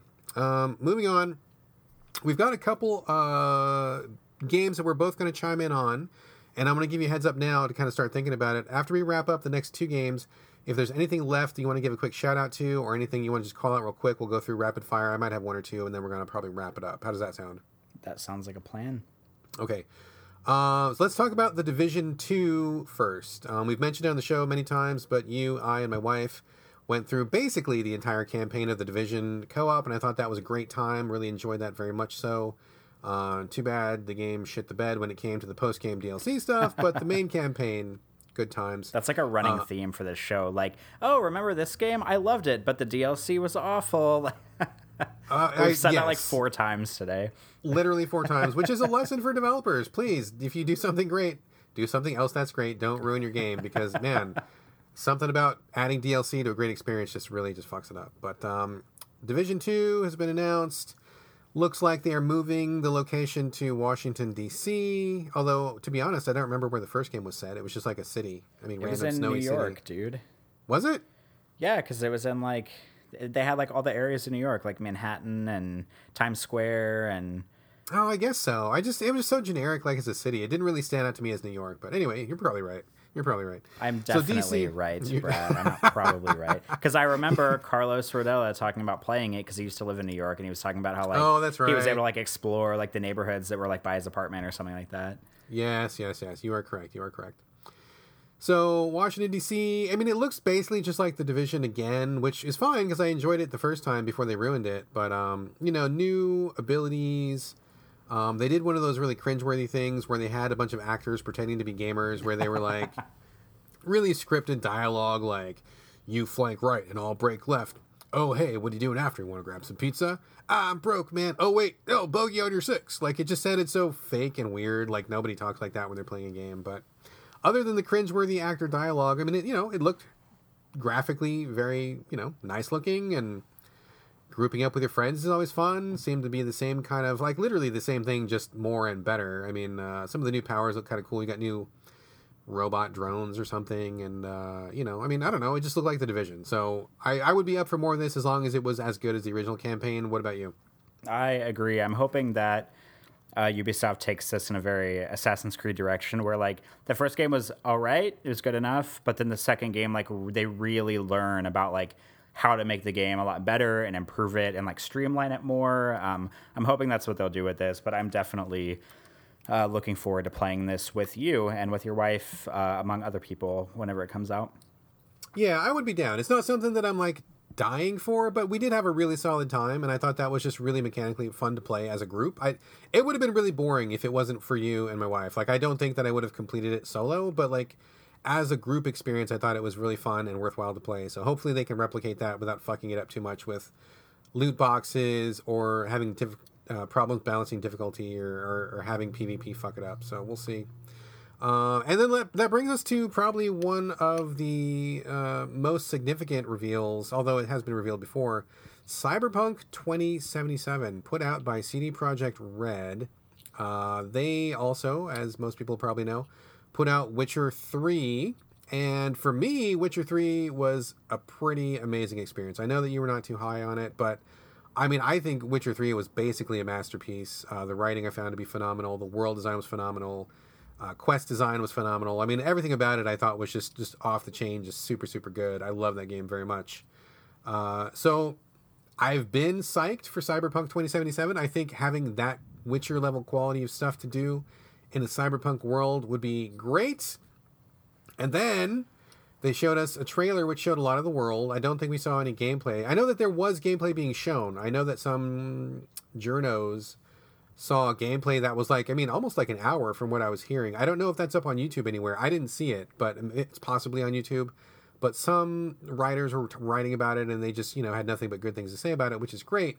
But one of the things that gave me pause, and then one of the things I didn't know up until this, up until E3, was that it's going to be first person, which I was like, oh man, what? Like, whoa, like. Witcher 3, you know, uh, third person, you can see your character, like the way that you interact in the world was very cool and I just was I mean I'm I'm going to play it still like I'm giving them the benefit of the doubt I have trust that these guys know what they're doing but at the same time I was really bummed to hear that it was going to be in first person because I just I just like I said earlier I don't like those games in general personal personal preference uh, I still play them but it's not my preferred way of playing and I was just like oh dear like I just uh, I was really looking forward to like having cool cyber parts and tricking out my character and just going through the world I just I don't know I just uh, like I said, I'm going to play it. I these guys still have my faith in them, but I was I was I got to admit I was a little bit bummed. So I know that you like Cyberpunk, even though you didn't like Witcher. What are your thoughts on Cyberpunk 2077? I am definitely interested. So, like, the big thing that I keep seeing over and over again uh, coming out of E3 is that all of like the top secret game journalists who got to see and or play this game in person, um, I keep seeing this resonating idea of like like every time you know you a console generation is kind of getting toward the end and you think okay maybe this is all that we've seen from a console. Maybe it's time for like the playstation 5 or the xbox 2 or whatever the fuck they're gonna call it. Um, like th- then you see a game that makes you k- kind of reassess everything that you've come to know about the current console generation and realize that there is a lot of power that can still um, you know keep keep taking the, the console forward. And people are saying that about Cyberpunk. They're saying, like, okay, you think you've seen everything you have to see about this current console generation, but wait until you see Cyberpunk, and then you're going to realize that, you know, we can still do a lot more with these consoles. Um, so that is definitely something that's interesting to me. I similarly was surprised whenever I heard that it was going to be in first person, but I was more pleasantly surprised because I'm seeing a lot of comparisons on the internet to Deus Ex and Syndicate and I mean, Deus Ex, like Human Revolution, is one of my favorite games of all time. And I have a feeling that this game uh, maybe will control similarly to it if it's in first person. So I'm definitely okay with it being in first person. I don't really have any qualms with that. I mean, maybe I'll like it more if it's in first person. I'm not really sure, but I guess I won't really have a choice now. Um, but uh, I don't know. I'm definitely interested because I have no doubt in my mind that The Witcher 3 is like a phenomenal game. Everybody loves it. You know, it has a really deep story, great quests, blah, blah, blah, all that stuff. But I mean, you've heard me say on the show a hundred times, like, whenever it comes to like fantasy in that realm and then comes to science fiction, I will pick science fiction every time. I will take, uh, you know, I'll take um, I'll leave Elder Scrolls behind, but I'll take Fallout. You know, I, I don't like Dragon Age, but I'll play, um, you know, BioWare's like Mass Effect all day. Um, so this is kind of like the big thing for me. Like, I'm really excited because it's in a genre that I'm a lot more familiar and a lot more passionate about because I don't really care about fighting dragons with swords and casting magic spells and that stuff. I would rather you know, have cool guns and have cool cars and, you know, have it look like Blade Runner and be in the future. So that's definitely something that's getting me on board. Like, I have no doubt in my mind that I'll play Cyberpunk 2077. I probably, hopefully, will enjoy it. Um, the the biggest red flag for me that I'm concerned about right now is that it seems like this is one of those games where everybody that was at E3 who saw the gameplay or played it is talking about that you know, there, there's nothing but praise for it. Oh, this looks amazing. It's really going to push the console generation forward. It's going to show you things you've never seen with games before. It's big. You can do all this stuff, blah, blah, blah, which gives me red flags that by the time I get my hands on it, it's going to end up being underwhelming because it's being so overhyped. But I'm going to try to keep that in check and uh, hopefully I will enjoy it. But I'm definitely excited about this. I'm excited too. I mean, I you know, I I did enjoy Deus Ex: Human Revolution. I enjoyed it very much. So it's not like I it's not like I'm against first person games, or it's not like I can't ever enjoy them. I just, I mean, I was a little bit bummed. I got it. Cards on the table. I was really looking forward to seeing my character. I was I would have been totally fine if it handled just like The Witcher Three because I really like that a lot. But I will give it a shot. Um, I'm definitely on board. I, these guys earned all of my faith with The Witcher Three. Those guys delivered in a big, big way. I know you don't care for fantasy, but boy, that was that was a hell of a game. Um, so yes, on board, and we'll see how that goes out. So that brings us to the end of the big ones that we wanted to specifically call out. We do have some left on the list now of the of the games that we haven't mentioned yet. Is there anything that you want to talk about? Any shout outs, quick mention, anything that uh, anything that is not on the list, anything at all before we wrap up E3? Um, hmm.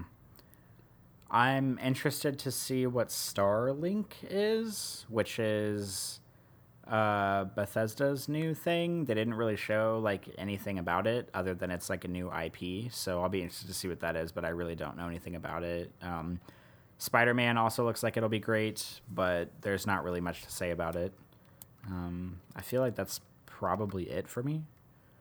Pretty fair, pretty fair. Also excited for Spider Man. Um, that looks like, you know, I mean, it's not going to be anything that is going to be like huge or genre defining. I think it'll be like a really cool weekend game where like I'll get into it and like you know it'll be cinematic and fun, and then you'll just be done with it move on. So that's fine. That's totally fine. Those kind of games have a place in gaming. I'm looking forward to that. It looks good.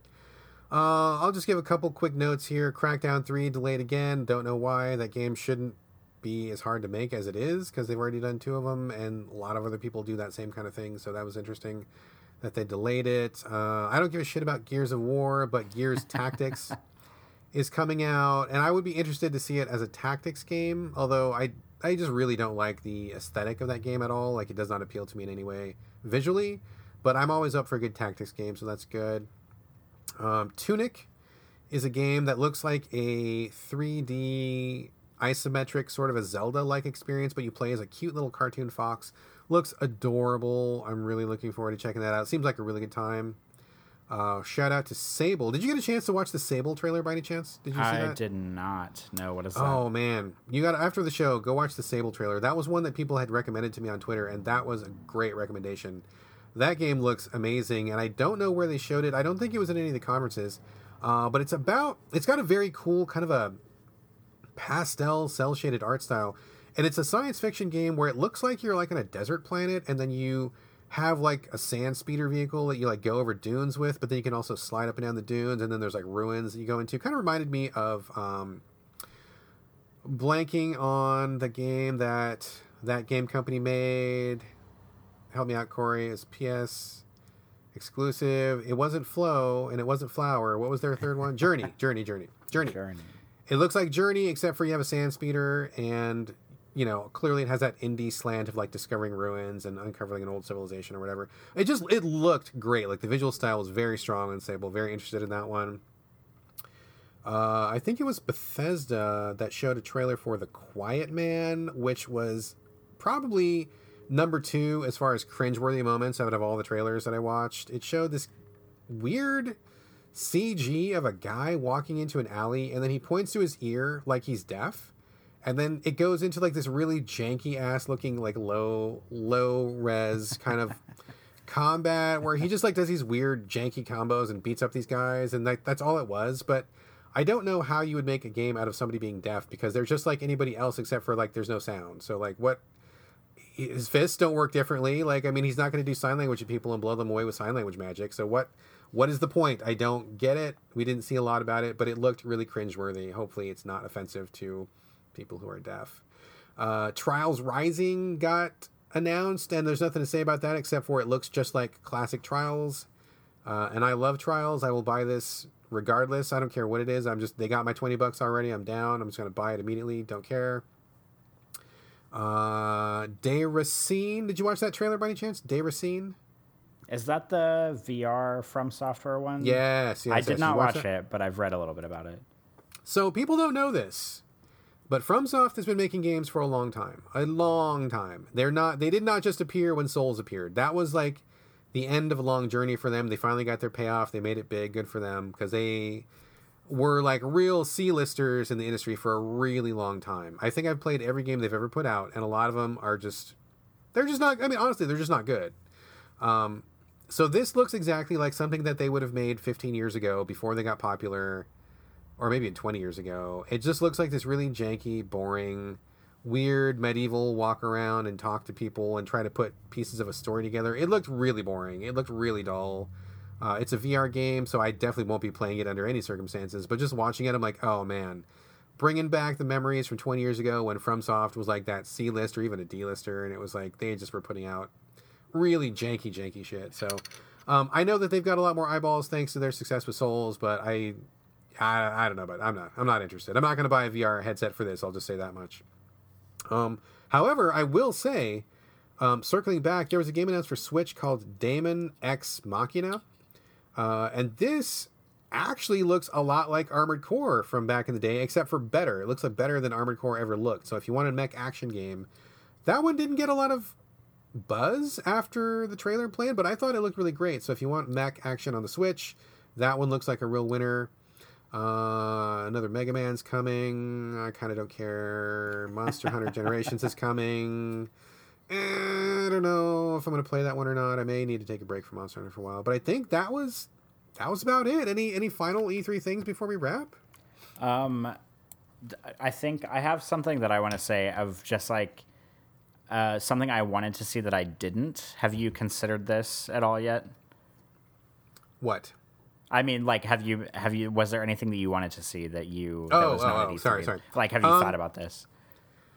I have not thought about it, and to be perfectly honest, I'm fucking drowning in games right now, so I'm not really looking forward to anything. I just I have more than I can even deal with at the moment, so I'm I literally have no desire for anything else right now. What I what I desire most is more free time, and I desire people to make their games shorter because I don't need to spend 40 hours on a game because I could play four 10 hour games instead of one 40 hour game. That's my only desire. Shorter games is what I desire. I don't know if that's going to come true. What about you? What did you desire but didn't see?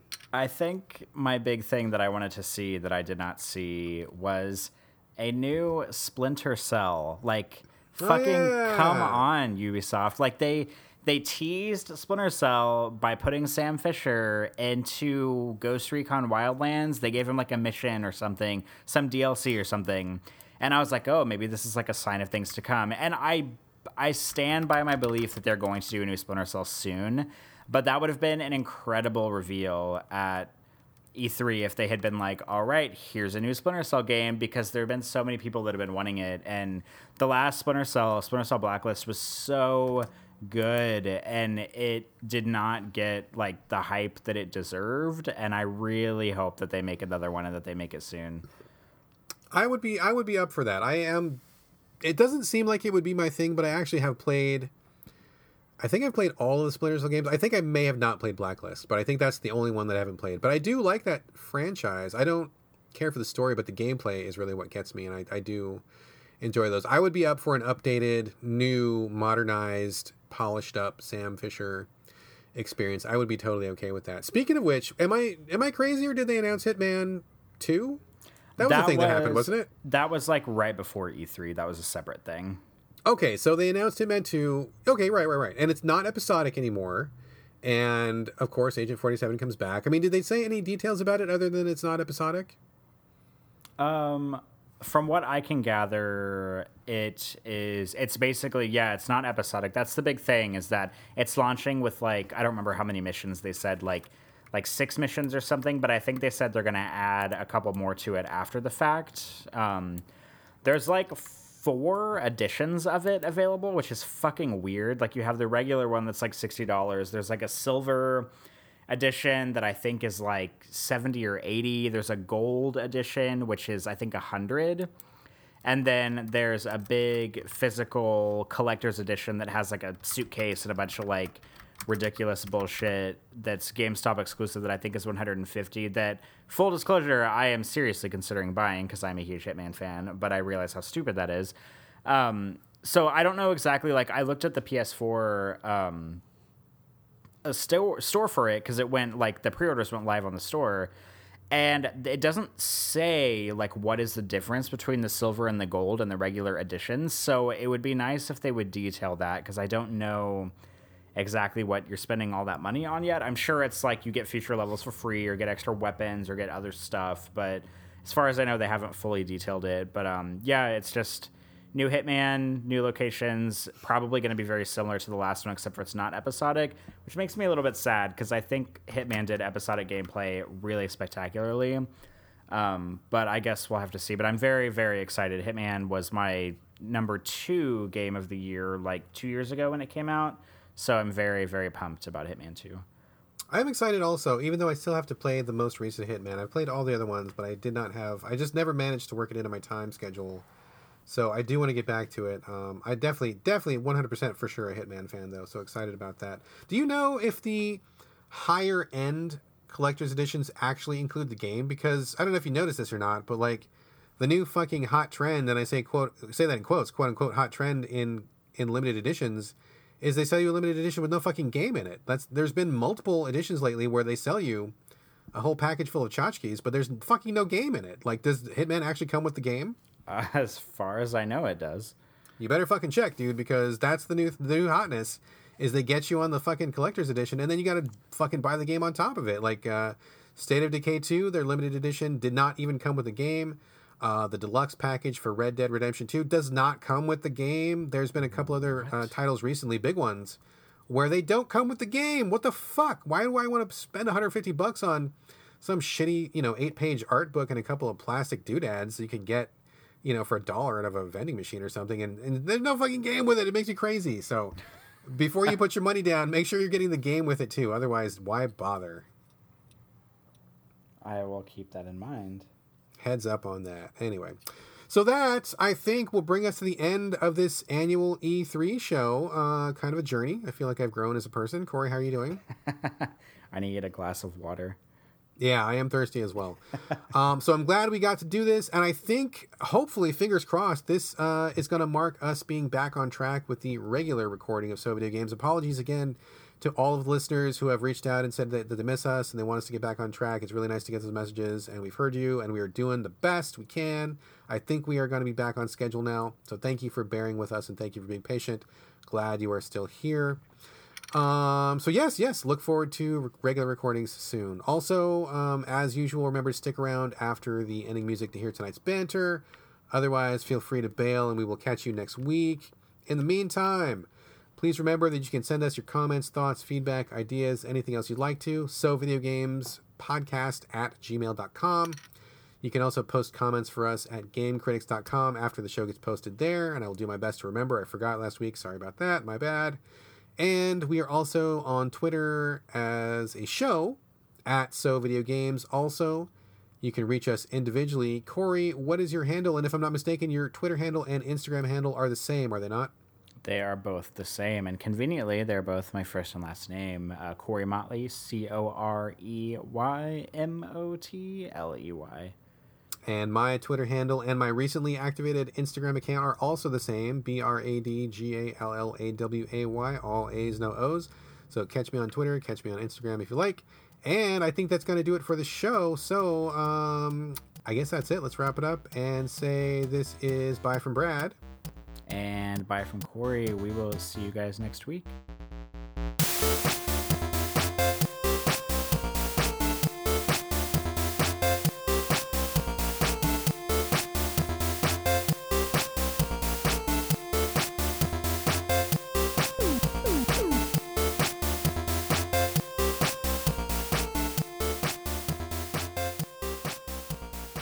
Business. All right, cool. So, how are you doing, sir? I'm uh pretty good, I guess. I uh, have only been home from my trip for like a couple of days, and I feel like I've been going nonstop since I got back. So I'm kind of like haven't really had time to sit down and just kind of like chill out for a while yet. Yeah, I uh, feel the same. I was actually just telling Gina today that I was like feeling really overwhelmed. I got like a ton of stuff to do, like paperwork, and I've got some editing stuff to do, and I've got just all sorts of stuff to keep up with at the house, and I've been so busy. And today I actually have most of the day off. I'm not I'm not off today, but I don't have to work until the evening time, so I had most of the today off, and I just I got that feeling of where there's so much going on, like I don't even I don't even know where to begin because there's so much that I just can't even start. So I end up doing like none of it. You know, you just sit there like paralyzed. Yeah. That is exactly that is exactly where I'm at right now. But uh, so, uh, you want to fill me in first on what you've been up to, or you want me to fill you in first? Uh, no, I don't know. It doesn't matter. All right, I'll tell you mine first. I don't have that much to to tell. Uh, been working, still ton of work. Uh, although actually, the show is almost over. That we are now in the final week of the run, and the show will be over. And they haven't announced if they're going to take it on tour or anything. I don't think that they probably will. I mean, if they do, that'll be a different situation. But personally, I don't feel like the show is quite ready to go on tour, and it's definitely not ready for Broadway yet. But um, we'll, oh no. we'll see. I mean, they're talking about it. I mean, it's it's. I don't say that as a joke. I mean, like they literally are talking about taking it to Broadway, but I don't think it's quite ready yet. Um, although I, you know, I suppose that's up to the director and stuff. But, uh, but yeah. So one more week, and then back to, you know, quote unquote regular life, I guess. Um, but yeah, I've just been really, really super busy. I will say though, I uh, we went to a party with the cast yesterday. That's basically the only thing I've done. Like I've done work, work, work, work, work. And yesterday was a party we went to. It was a barbecue at one of the um, actors' houses. And acting is kind of a weird thing because this is probably the fourth or fifth production I've worked on, and it's strange because like you go. Have you ever done acting? You ever done like a, worked on a play or anything like that at all? Any any the- theatrical leanings for you, Corey? Um, I had a very very small part in one musical one year, and uh, I mean, I guess like I did like show choir and stuff in high school, so maybe that would qualify as like performing regularly and stuff like that. I don't know if that's quite in the same realm. I did not know you did that. You sing pretty well. You got a good voice. Uh, I mean, I don't want to brag, but my senior year of high school, um, I went to, I guess I don't know how I don't know if it's the same for every state, but we have in Missouri we had uh, what's called district solos and ensembles, and you would go to the district competition and you either get a score of one through five on if you sing or do a musical thing, or you can do an ensemble. Um, and if you get a one at districts, you get to go to state. And my senior year, I got a one at districts and went to state for a vocal solo. So I'm not bad, I guess. I had no idea. We will have to have you sing something for us here on the show. Oh no, never! Oh my god, no. well, that's cool. I did not know that. I did not know that at all. But um, so let me run this by you. Maybe this will be familiar. Maybe it won't be. But so this is like the fourth or fifth, like um, you know, play that I've worked on. And the thing that's strange about it is like you you start this gig and you know it's only going to be for like a limited time. So like you begin, you do rehearsals, and you're spending like a lot of time with these people that you come together with. So like you know rehearsals are always like you know minimum eight hours a day, probably longer than that depending on like what the schedule is. And when you get into um, technical rehearsals, which is where they get people up on stage and then they look at the costumes and look at the lights and look at the sound and get all those things ready that can be even like 12 and 14 hours sometimes and so you you you get together this group of people that you don't know then you spend like a month or two months with them like for 10 8 10 12 hours a day. Super intense. You just spend like your entire time with them. And then you you know you get to know people really well because you're spending all this time. You start to feel like you're kind of a family. If, if you know if people get along if not that can be really torturous. But if they get along you just you're just constantly doing this thing where like you're you don't have time for anything else. You're just doing this thing every single day, really intense, working on it, and then you get to the end of the run, and then like this like temporary family that you've been with is just like okay, we're done, bye, and then you just go your separate ways, and like it's such a strange feeling to like have nothing, have this super intense relationship, and then it's like over. Uh, I, I, don't know of anything else that's quite like it. I mean, I'm sure there must be parallels in other fields or maybe other you know other jobs or maybe there's something similar to that but it's really really weird to go through that and like there's always like this kind of like sense of like loss or like this really kind of weird like oh i feel like my ship is unmoored all of a sudden now that this thing that i've been doing so hardcore is gone all of a sudden. It's it's, it's really strange but um we really like the cast that we're working with. Everybody's really cool. And yesterday was a barbecue at uh, somebody's house. And i don't usually go to barbecues. I'm not really social in that way. I don't really enjoy doing that. It's really awkward and stuff. But i, I get along with everybody really good. And, and gina and Whitty get along with them really well too. Um, so i'm like oh we'll, we'll go for it. And it was just like a really lovely day. Like um we went to this uh, person's house and they had like you know some cool music and they had a bunch of food and everybody came over and everybody was like in a good mood and it was sunny and the thing that you know really struck me was like we're such a diverse mix i mean i mentioned this on the show earlier but like at least half of the cast and crew are gay. Like just at least half, probably more than half. And then we have black people, we have white people, we have Asian people, we have people of, you know, indiscriminate background or whatever. And it's just like we're all just sitting there mixing and chilling out and, you know, playing games in the yard and just talking and laughing. And it's just like so super positive. Like everybody is just accepting of everybody. Everybody's really cool and having fun and it's just positive all the way around. It was just really, really a wonderful experience. Probably one of the best barbecues I've probably been to ever in my life. I mean, I really had a really great time, and I think everybody else had a great time too, which is really great and also double great because you know with all the political stuff going on, it's kind of a horror show outside. Uh, if you look at the United States in general, so it was nice to have a little bubble of. Hey, there are good people. We can still be decent human beings. This is something that's really positive. People are are nice and loving and caring and respectful. Um, you know, if you get the right group of people, which is great. I will say though, um, it ended on kind of a down note though because uh, they set up a slip and slide, a giant slip and slide in their front yard for all the drinking grown-ups to go on, and it was really oh, no. it was cool. They got the, the sprinkler and the the tarp was laid down and it was slippery, and they got some some kind of oil or lotion or something to make it like extra slippery on top of that, which I thought was like pretty impressive. And so everybody was going on it and it was a really good time, really really fun. And then all of a sudden, when he's like, "Oh, I got hurt," and I look, and he's bleeding oh, like no. crazy out of his foot, and I'm like, "The fuck? What happened?" And they apparently had had these little, I don't know, like little brackets or tent stakes or something that were keeping the slip and slide plastic in the grass, you know. Uh-huh, and yeah. apparently, when they were when they were, one of them must have fallen out of the bag because they were all still in the tarp that was on the ground. But we looked around and like I found one that was just like in the grass. So I, I suspect they like just dropped one like accidentally. So he stepped on it and part of it scratched the hell out of the side of his foot and the other mm. part sunk into his heel by like half an mm. inch. Oh, gross. It was bleeding a lot. And I was like, oh shit, okay.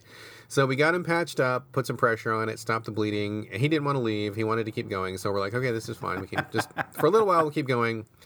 Um, but we had to end the picnic by taking him to the urgent care and getting him a tetanus shot because he needed to get that taken care of. So a bummer, a bummer end to an otherwise wonderful day. But he said he still had a good time. I think everybody still had a good time. Unfortunate that we had to cap it off with the tetanus shot, but otherwise lovely. And uh, that is that is literally the only thing I have for Banner because otherwise I've been working the entire fucking time. That's all I got. So.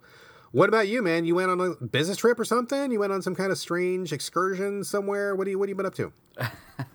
Um, I did. I uh, I went on my first business trip I've ever been on in my entire life, and unfortunately, it was not anywhere cool. I went to Columbus, Ohio, which I had never been to before, and um, I went. So what I do at work is I do. I work for a university, and I do. I, may, I maybe I've talked about this on the show before, but I'll sum it up very briefly again. I basically work in the in a suite in our um, in one of our like uh, bus- busier buildings on campus, and I work in the division of student affairs and. I work with case managers for case management and victim support services, and I also work with the Office of Student Conduct. And I use a software called Maxient, M A X I E N T. Basically, like almost all the work I do is is in this computer software called Maxient. I guess I don't know if it's called a software. It's just like a website you go to and uh, log into, and it's like probably like the leading like um, it started out as a conduct management uh, software for universities and i think i mean it's used by like hundreds and hundreds of uh, colleges and universities across um, the united states. And i think there's even a few now overseas that are using it. But it started as conduct and it kind of morphed into um, a thing that a lot of other uh, components of a college campus can use also. And the people who run the Maxient software, who code it and who build it and do software support and do all of it, there's only about maybe like 15 to 20 people who manage the whole system. And the co owners are a husband and wife. And um, they have a conference every year. And I guess it rotates around the United States. Like it was in Columbus this year. I've heard it's in Vegas sometimes. Um, it was in like Charleston or something a few years ago. And, uh, and it's basically just like the one time a year for like every college if they want to and if they pay for it because of course it costs a lot of money to go um, they can send whoever they want on the in their university to this conference and they just have a bunch of like panels that they do and a bunch of presentations and a lot of the presentations are done by people who work for Maxient and some of the presentations are done by um, by people at universities. Like I went to one that was a guy, the director of conduct from the University of Kansas. Like he presented uh, for a thing, and you basically can just choose whatever presentation you want to go to. And there's like, I think the first night you get there, it's just like the opening ceremony where they do kind of like a little keynote and they have a little reception after, and then the only full day because it's a three day thing. The only full day is the second day where you go to like four seminars in the morning and then they have a lunch break and then I think you do three seminars after lunch and then they have like a social activity you go to after that. Well, you don't have to go, but it's there if you want to. And then the last day they have I think it's like three seminars in the morning. And then they have a development conference lunch where you're basically all in a ballroom eating. And they just kind of have like a panel discussion where they talk about stuff they want to implement in the future into Maxient and we kind of like vote as an audience on like what sounds good and what doesn't. And we can just kind of like toss around some ideas. And they said this year was the biggest year they've had. And i think there were about 350 people or so there if i recall correctly. Um, so it was cool and i learned a lot. Um, i didn't get a hotel room in the hotel that it was happening in because one of my bosses at work kind of isn't very like quick to book that kind of stuff. So, and I wasn't sure what the layout of Columbus was at all. So, she found a hotel that was just like a few blocks down the street, which it was only like a 10 minute walk back and forth. So, I didn't care at all. But the shitty thing, and I didn't realize this until I got there, is that like I, my hotel was like a 10 minute walk away from like, the cool stuff. So like if you walked to the hotel that the conference was happening in, it was kind of like right on the edge of like cool downtown areas and like everything was on the other side of it, but I was down the street on the other end like farther away from the cool downtown stuff and I didn't have a car. I didn't rent a car or anything. So like there came this weird point every night where like I would get finished with the conference and then I would go back to my hotel room and it would be like i don't know like eight o'clock or something. And i'd be like okay like i'm not hungry yet but i don't want to go to bed yet. And i know i'm going to be hungry in an hour and all the red there's only like two restaurants around me and they both close at like 9 or 10 or something. So it was that weird like i wasn't quite sure what to do about food situation um, and like the hotel i was staying in like they had a little restaurant downtown or down in the in like the basement and it didn't but it closed. So like I couldn't just like order fancy room service or anything. So that was kind of a weird like logistical first business trip thing that I kind of had um, to work out for myself. Uh, but overall, I mean, I had a pretty good time, and uh, I feel like I learned a lot at the conference. I also felt kind of overwhelmed because I have only been using the software for about six months, and so some of the sessions I attended, I felt like I knew a little bit more than I thought I did going to them, and I didn't really learn as much as I thought the panel was going to teach me. And then some of the panels I went to, I felt like a little out of my depth. Like they were kind of explaining some stuff that I don't really do at work. So I was like, okay, I'm not really sure how how applicable applicable this will be, but. Um, I persevered nonetheless, and also took a bunch of pictures at the zoo because they took us to the Columbus Zoo, which apparently is like a really good zoo, but I only got to explore like probably about a quarter of it uh, in the time we had. But I took a lot of pictures, and then I flew to Arizona after that because uh, Patrick had booked a vacation to go to see his sister lives in Arizona in Phoenix. So he didn't really plan it for my business trip, but it just kind of happened that they worked out that way. And I was like, okay, well, instead of flying back to New Orleans, I'll just fly to Phoenix, and then I got to meet them out there. So I was in Phoenix Thursday night, Friday, Saturday and then I flew back to New Orleans on Sunday night. And of course, my last motherfucking flight back to New Orleans got delayed, so I didn't get back until like midnight, and then I had to turn around and be at work at 8:30 on Monday morning. So that was not cool, but I made it, and I'm still alive, and I'm here for the podcast, and uh, here we are. I gotta ask, um, I I don't travel for business in the same way that you are describing. Although once in a while I do, like once in a great while I have to. Um, usually it's for something related to like um, continuing education. Uh, for my job, which I mean, don't get me started on it, but like they they require us to have this like, you know, got to keep your skills up, got to keep learning, got to be you know advancing in in the profession, blah blah blah blah blah. Which I I mean, I agree with in theory, but I feel like how they enforce this and how they make it happen and what they offer for this is just kind of a joke. Um, but total total side story. I don't mean to get off on that tangent, but every once in a while, I will have to go to like a conference where I need to get these continuing education credits in order to keep my certification, so I can keep my fucking job. And whenever I do something like this, you know, you go to a conference, you sit in the whatever the the lecture that's being given or whatever it is and I just, I generally just don't give a fuck about any of it. It's so boring, and it usually doesn't apply to me. And I just am only there because I, some fucking mucky muck who is in charge of my licensure says I need to do it. Uh, I mean, I just, I have a really hard time focusing on those. And the worst ones are like when you go to it and like they're like no electronics or like you know like one time I brought uh, 3ds with me and I got busted because I was in the back row playing 3ds because I didn't give a shit and you know, they're oh like, "Oh, we saw you back there, and you're not going to get your certification if you don't start paying attention." And I was like, "Number one, I'm a fucking grown up. Number two, I paid for this. Number three, fuck off." Um, but I have a really hard time doing shit like this. When you were going, were you just like spacing out the entire time, or did you actually give a shit about what they were talking about?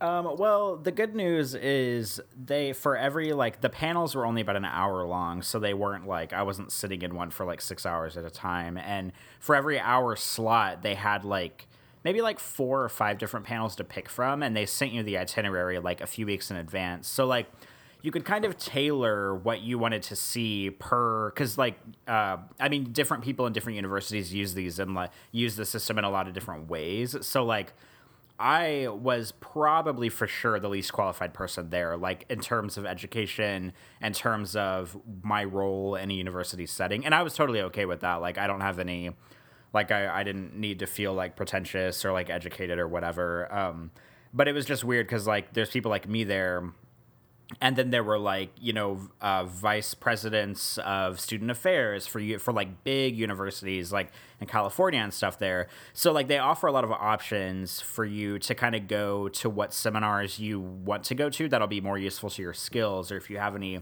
certain questions to go to ones that are like applicable to you. So that was kind of worked to my advantage where I could pick out ones that I thought would be good for me so I wasn't just kind of stuck in some seminar that had like absolutely nothing to do with me, that had nothing to do with my skills or nothing to do with the kind of university work um, that I was doing. But it was also a double edged sword because there were definitely like two or three panels that I picked where I went to them and then whenever we left, I was like, yeah, I didn't really learn anything there. Like Maxient has a an analytics tab where you can run like thousands and thousands of different kinds of reports to basically pull data from university database in like a bajillion different ways. And one of the panels I went to, it was basically just this woman who worked for Maxient, and she was like, she just kind of like walked us through like 10 or 15 of the reports that we could run. And I was like, okay, this didn't really help me. Like, she didn't really do a good job of like explaining I don't know like why we should use them. It was just like, oh, here's a report you could run, and this is what it does,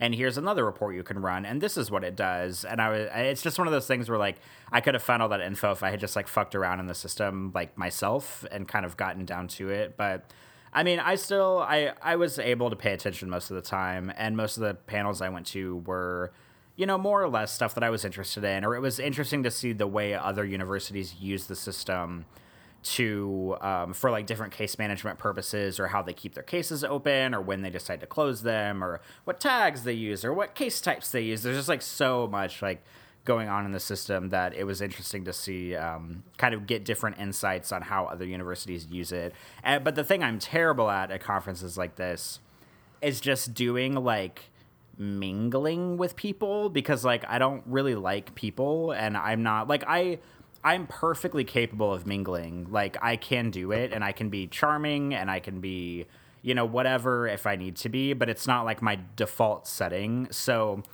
like I feel like this people use this conference as a big networking opportunity to just like talk to other people, like not during seminars and just like figure out what's going on and kind of take like the temperature of, you know, maybe like the university space over the United States, but I didn't really use it like that. I just kind of kept to myself for the most part and didn't really um, I don't know, mingle a whole lot. Like I talked to a handful of people and like one woman I talked to had previously worked with like one of the vice presidents of student affairs in my university and she was like so excited that I was working with him and that she had worked with him before and she like gave me her card and was like oh he would be a great mentor like tell him that you saw me and blah blah blah and I was like oh my god this is like too much for me but but she was nice and it was a pleasant you know interaction but it's just uh, I don't know it was just kind of strange but but it was good overall well, that's good. I'm glad you got some value out of it because I avoid these things like the plague, and every time that I go to one of these things, which sounds actually very similar to what I do, just with a different topic,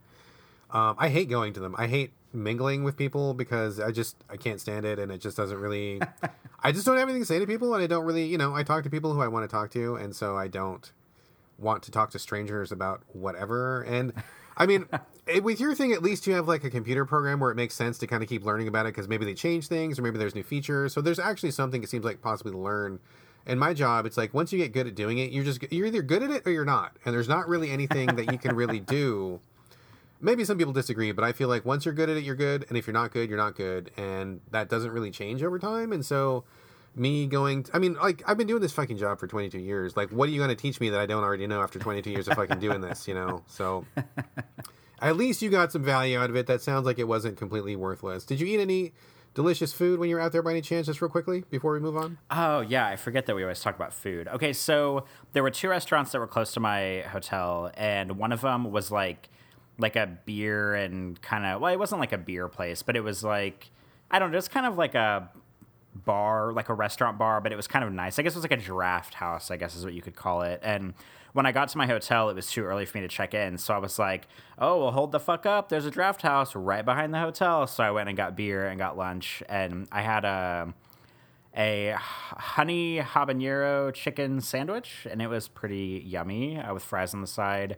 And then the second night I was there, there was an Indian restaurant down the street from my hotel called I think it was called Haveli Bistro, and like the inside, the interior looked amazing because the bar had this really cool like kind of like yellowish gold like light paneling behind it, and it was just like really I don't know, just like modern and really like chic looking. And so I went in and I was just planning on getting uh, some food to go because like most Indian restaurants, you can just like go in and order takeout, kind of like Chinese places. And I always get uh, vindaloo chicken at Indian places. And so I went and I ordered that. And she was like, okay, it'll be about like 10, 10 or 15 minutes and we'll have it up. And I was like, okay. And then I was like, well, why not like stop at the bar and grab a drink? Like while I'm here, uh, you know, it's like a two minute walk down to the, back to the uh, hotel.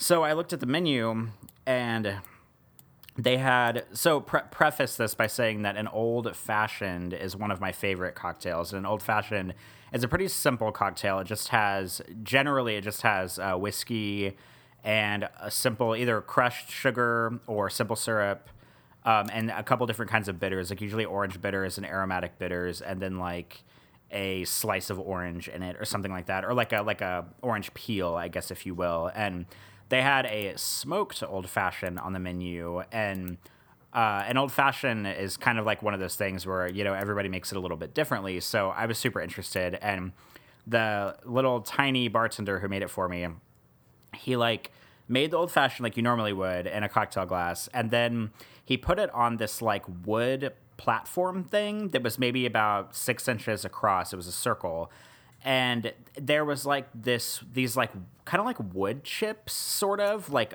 on the side of the the tray. And he like took a torch and lit the like the wood chips or whatever they were so that they would uh, catch on fire for a second and start smoking. And then he blew it out and he put like kind of like a fishbowl looking dish over the top of the platform. So that way the smoke was all contained in the the fishbowl and it was like uh, I guess like making the drink like smoky and aromatic, and then he like served it to me on the platform, and he was like, "Okay, like whenever you're ready, you could just take the lid off." And so it was really neat because it was like this like glass globe of like smoky cocktail in front of me, and then I just got to like pull the little lid off and let the smoke come out. And it definitely like you know infused the drink with smokiness. And the way i'm describing this probably doesn't make it sound uh, you know horribly tasty like oh it's whiskey with smoke in it. But uh, it was actually really delicious. And i mean part of the cool thing about uh, ordering like craft cocktails is sort of like seeing them be made in front of you. And so it was definitely like an eccentric cocktail, and that was delicious. So if anybody is listening and you live in Columbus or you're going there, check out Haveli Bistro and order the smoked old fashioned. No, that sounds really cool. I I don't drink, and so I probably would never order that. But just hearing your description of it is pretty cool. I mean, presentation counts for a lot when you talk about like you know food service or drinks and stuff like that. I mean, visual, like, and you're saying like the process of doing it, or you know, like it's like kind of similar to like when you go to like a sushi bar or something and you order it fresh, I mean, you can watch them making it, and so that's kind of the you know part of the appeal as well. Or whenever somebody serves you something that comes under like a little, you know, one of those little metal lids or something that's on fire or whatever. I mean, that would uh, yeah. Actually, actually, now that you mention it, uh, uh, one thing that I saw somebody drinking um, was like a bowl, a ceramic bowl that had a little volcano shaped protuberance in the middle of it. Have you seen this? You know I'm talking about? I don't. But you're laughing, so you know where this is going, right? I mean, it, it sounds ridiculous. so what happens is these they poured like nine different kinds of booze into this thing, and there oh, was oh, like Everclear. So like the bowl surrounding was filled with like nine different kinds of booze, and then the little volcano thing was filled with like Everclear or something, and so they like they like lit the little volcano on fire, and it immediately caught fire and burned, and then they poured a little bit more and it just like poured over the lip of the volcano into the bowl below, and the whole thing caught fire, and it looked like lava was wow. running down the side of this thing. And then you were supposed to take a long straw so that your head was not near the fire, and then you would like. drink the the burning alcohol that was at the bottom of the bowl and everybody thought it was really cool i mean it was very visually impressive i was like wow this is ridiculous they're drinking burning booze out of a fucking volcano. But uh, so I don't know if it was any good, but like you know, like you said, presentation counts for a lot. So smoky, that smoky dome thing sounds pretty cool. Flaming alcohol volcano, also a thing. I'm sure there are many other uh, many other uh, things that are similar to that. In fact, one last thing before we move on, uh, similar. I was follow, I think it's Nels Anderson who works at. Um, he did Shadow of the Ninja, and he was oh fuck, where does he work now? I don't know where he works. Whatever. He just did a game that was really really good. He I think he, oh fuck, I'm so off my game. Nels Anderson, whoever you are, I know who you are. No one else knows who you are because I'm failing to explain who you are. But Nels is a great guy. Works in video. He makes great video games. I forget the other thing he made because I'm really tired. Sorry, apologies. But anyway, I think I'm pretty sure it was Nels that went to like um, a bar in Alaska where they served an, a cocktail that came with a literal mummified human toe in it. Oh, gross. They served you this drink and it was like literally a mummified human toe. And then they gave it to you and they sloshed it around so that the, the toe was in there for a while. And then they took it back because they only had one because clearly, you know, people are not like lopping off toes to make this drink. So, but that was like part of the presentation there as well. And that was what that bar was known for was like the dead man's toe or something or whatever they called that drink. But uh, probably gross. I don't know. But again, just goes to show presentation really counts for a lot uh, when it comes to food, alcohol, whatever. You know, it's, it's half. It's half the thing. So. I'm sorry, I am not making any fucking sense today. Presentation is half the thing. What does that even mean? It doesn't mean anything. God, I'm so pathetic. Sorry. I wish I could make my points effectively. Not going to happen today, so please bear with me, folks. Anyway, um, I don't have anything else for banter. Do you have anything else for banter? Um, I mean, I could talk about going to Phoenix, but it would probably take me a little while. I can sum it up quickly by saying that I got to meet some parkour people out there that I've been friends with on the internet for a long time and get to meet in real life and photograph them. And that was really, really fun. I wish I could have spent more time with them, but unfortunately, um, I could not. So, uh, but I will be working on photos. I took like 1,600 pictures while I was in Columbus and in Phoenix. And I imported a bunch into Lightroom last night, and I will be editing them over the next 400 years. So, um, yeah. excellent, excellent. I got to say, um, just a quick shout out to you as well. Um, to anybody who's not following Corey on Instagram, I started following him. Man, you've got some pretty dope ass pictures. You've had a couple really, really good ones lately. Um, you know, not to toot your own horn here, and I know we don't want to be like all, you know, giving ourselves bigs up on the show, big ups on the show because it sounds like really like we're just too high on ourselves. But I do want to give you props because some of those pictures I've actually been showing people like when I'm like uh, just standing around and I look at your pictures, I'll like grab somebody and not a stranger, but like you know if there's somebody I know nearby and I'll be like, dude, look at this picture my friend took. This is the best picture. It's so cool. So if you're not following Corey on Instagram, follow Corey on Instagram.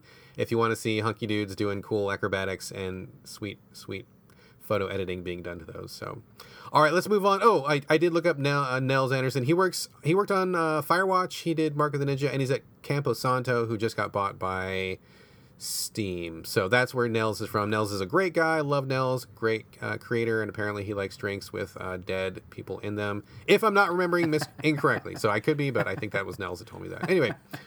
All right, we should probably we got a shitload of stuff to talk about. We should probably start talking about some games. Let's talk about some games. Let's talk about some games.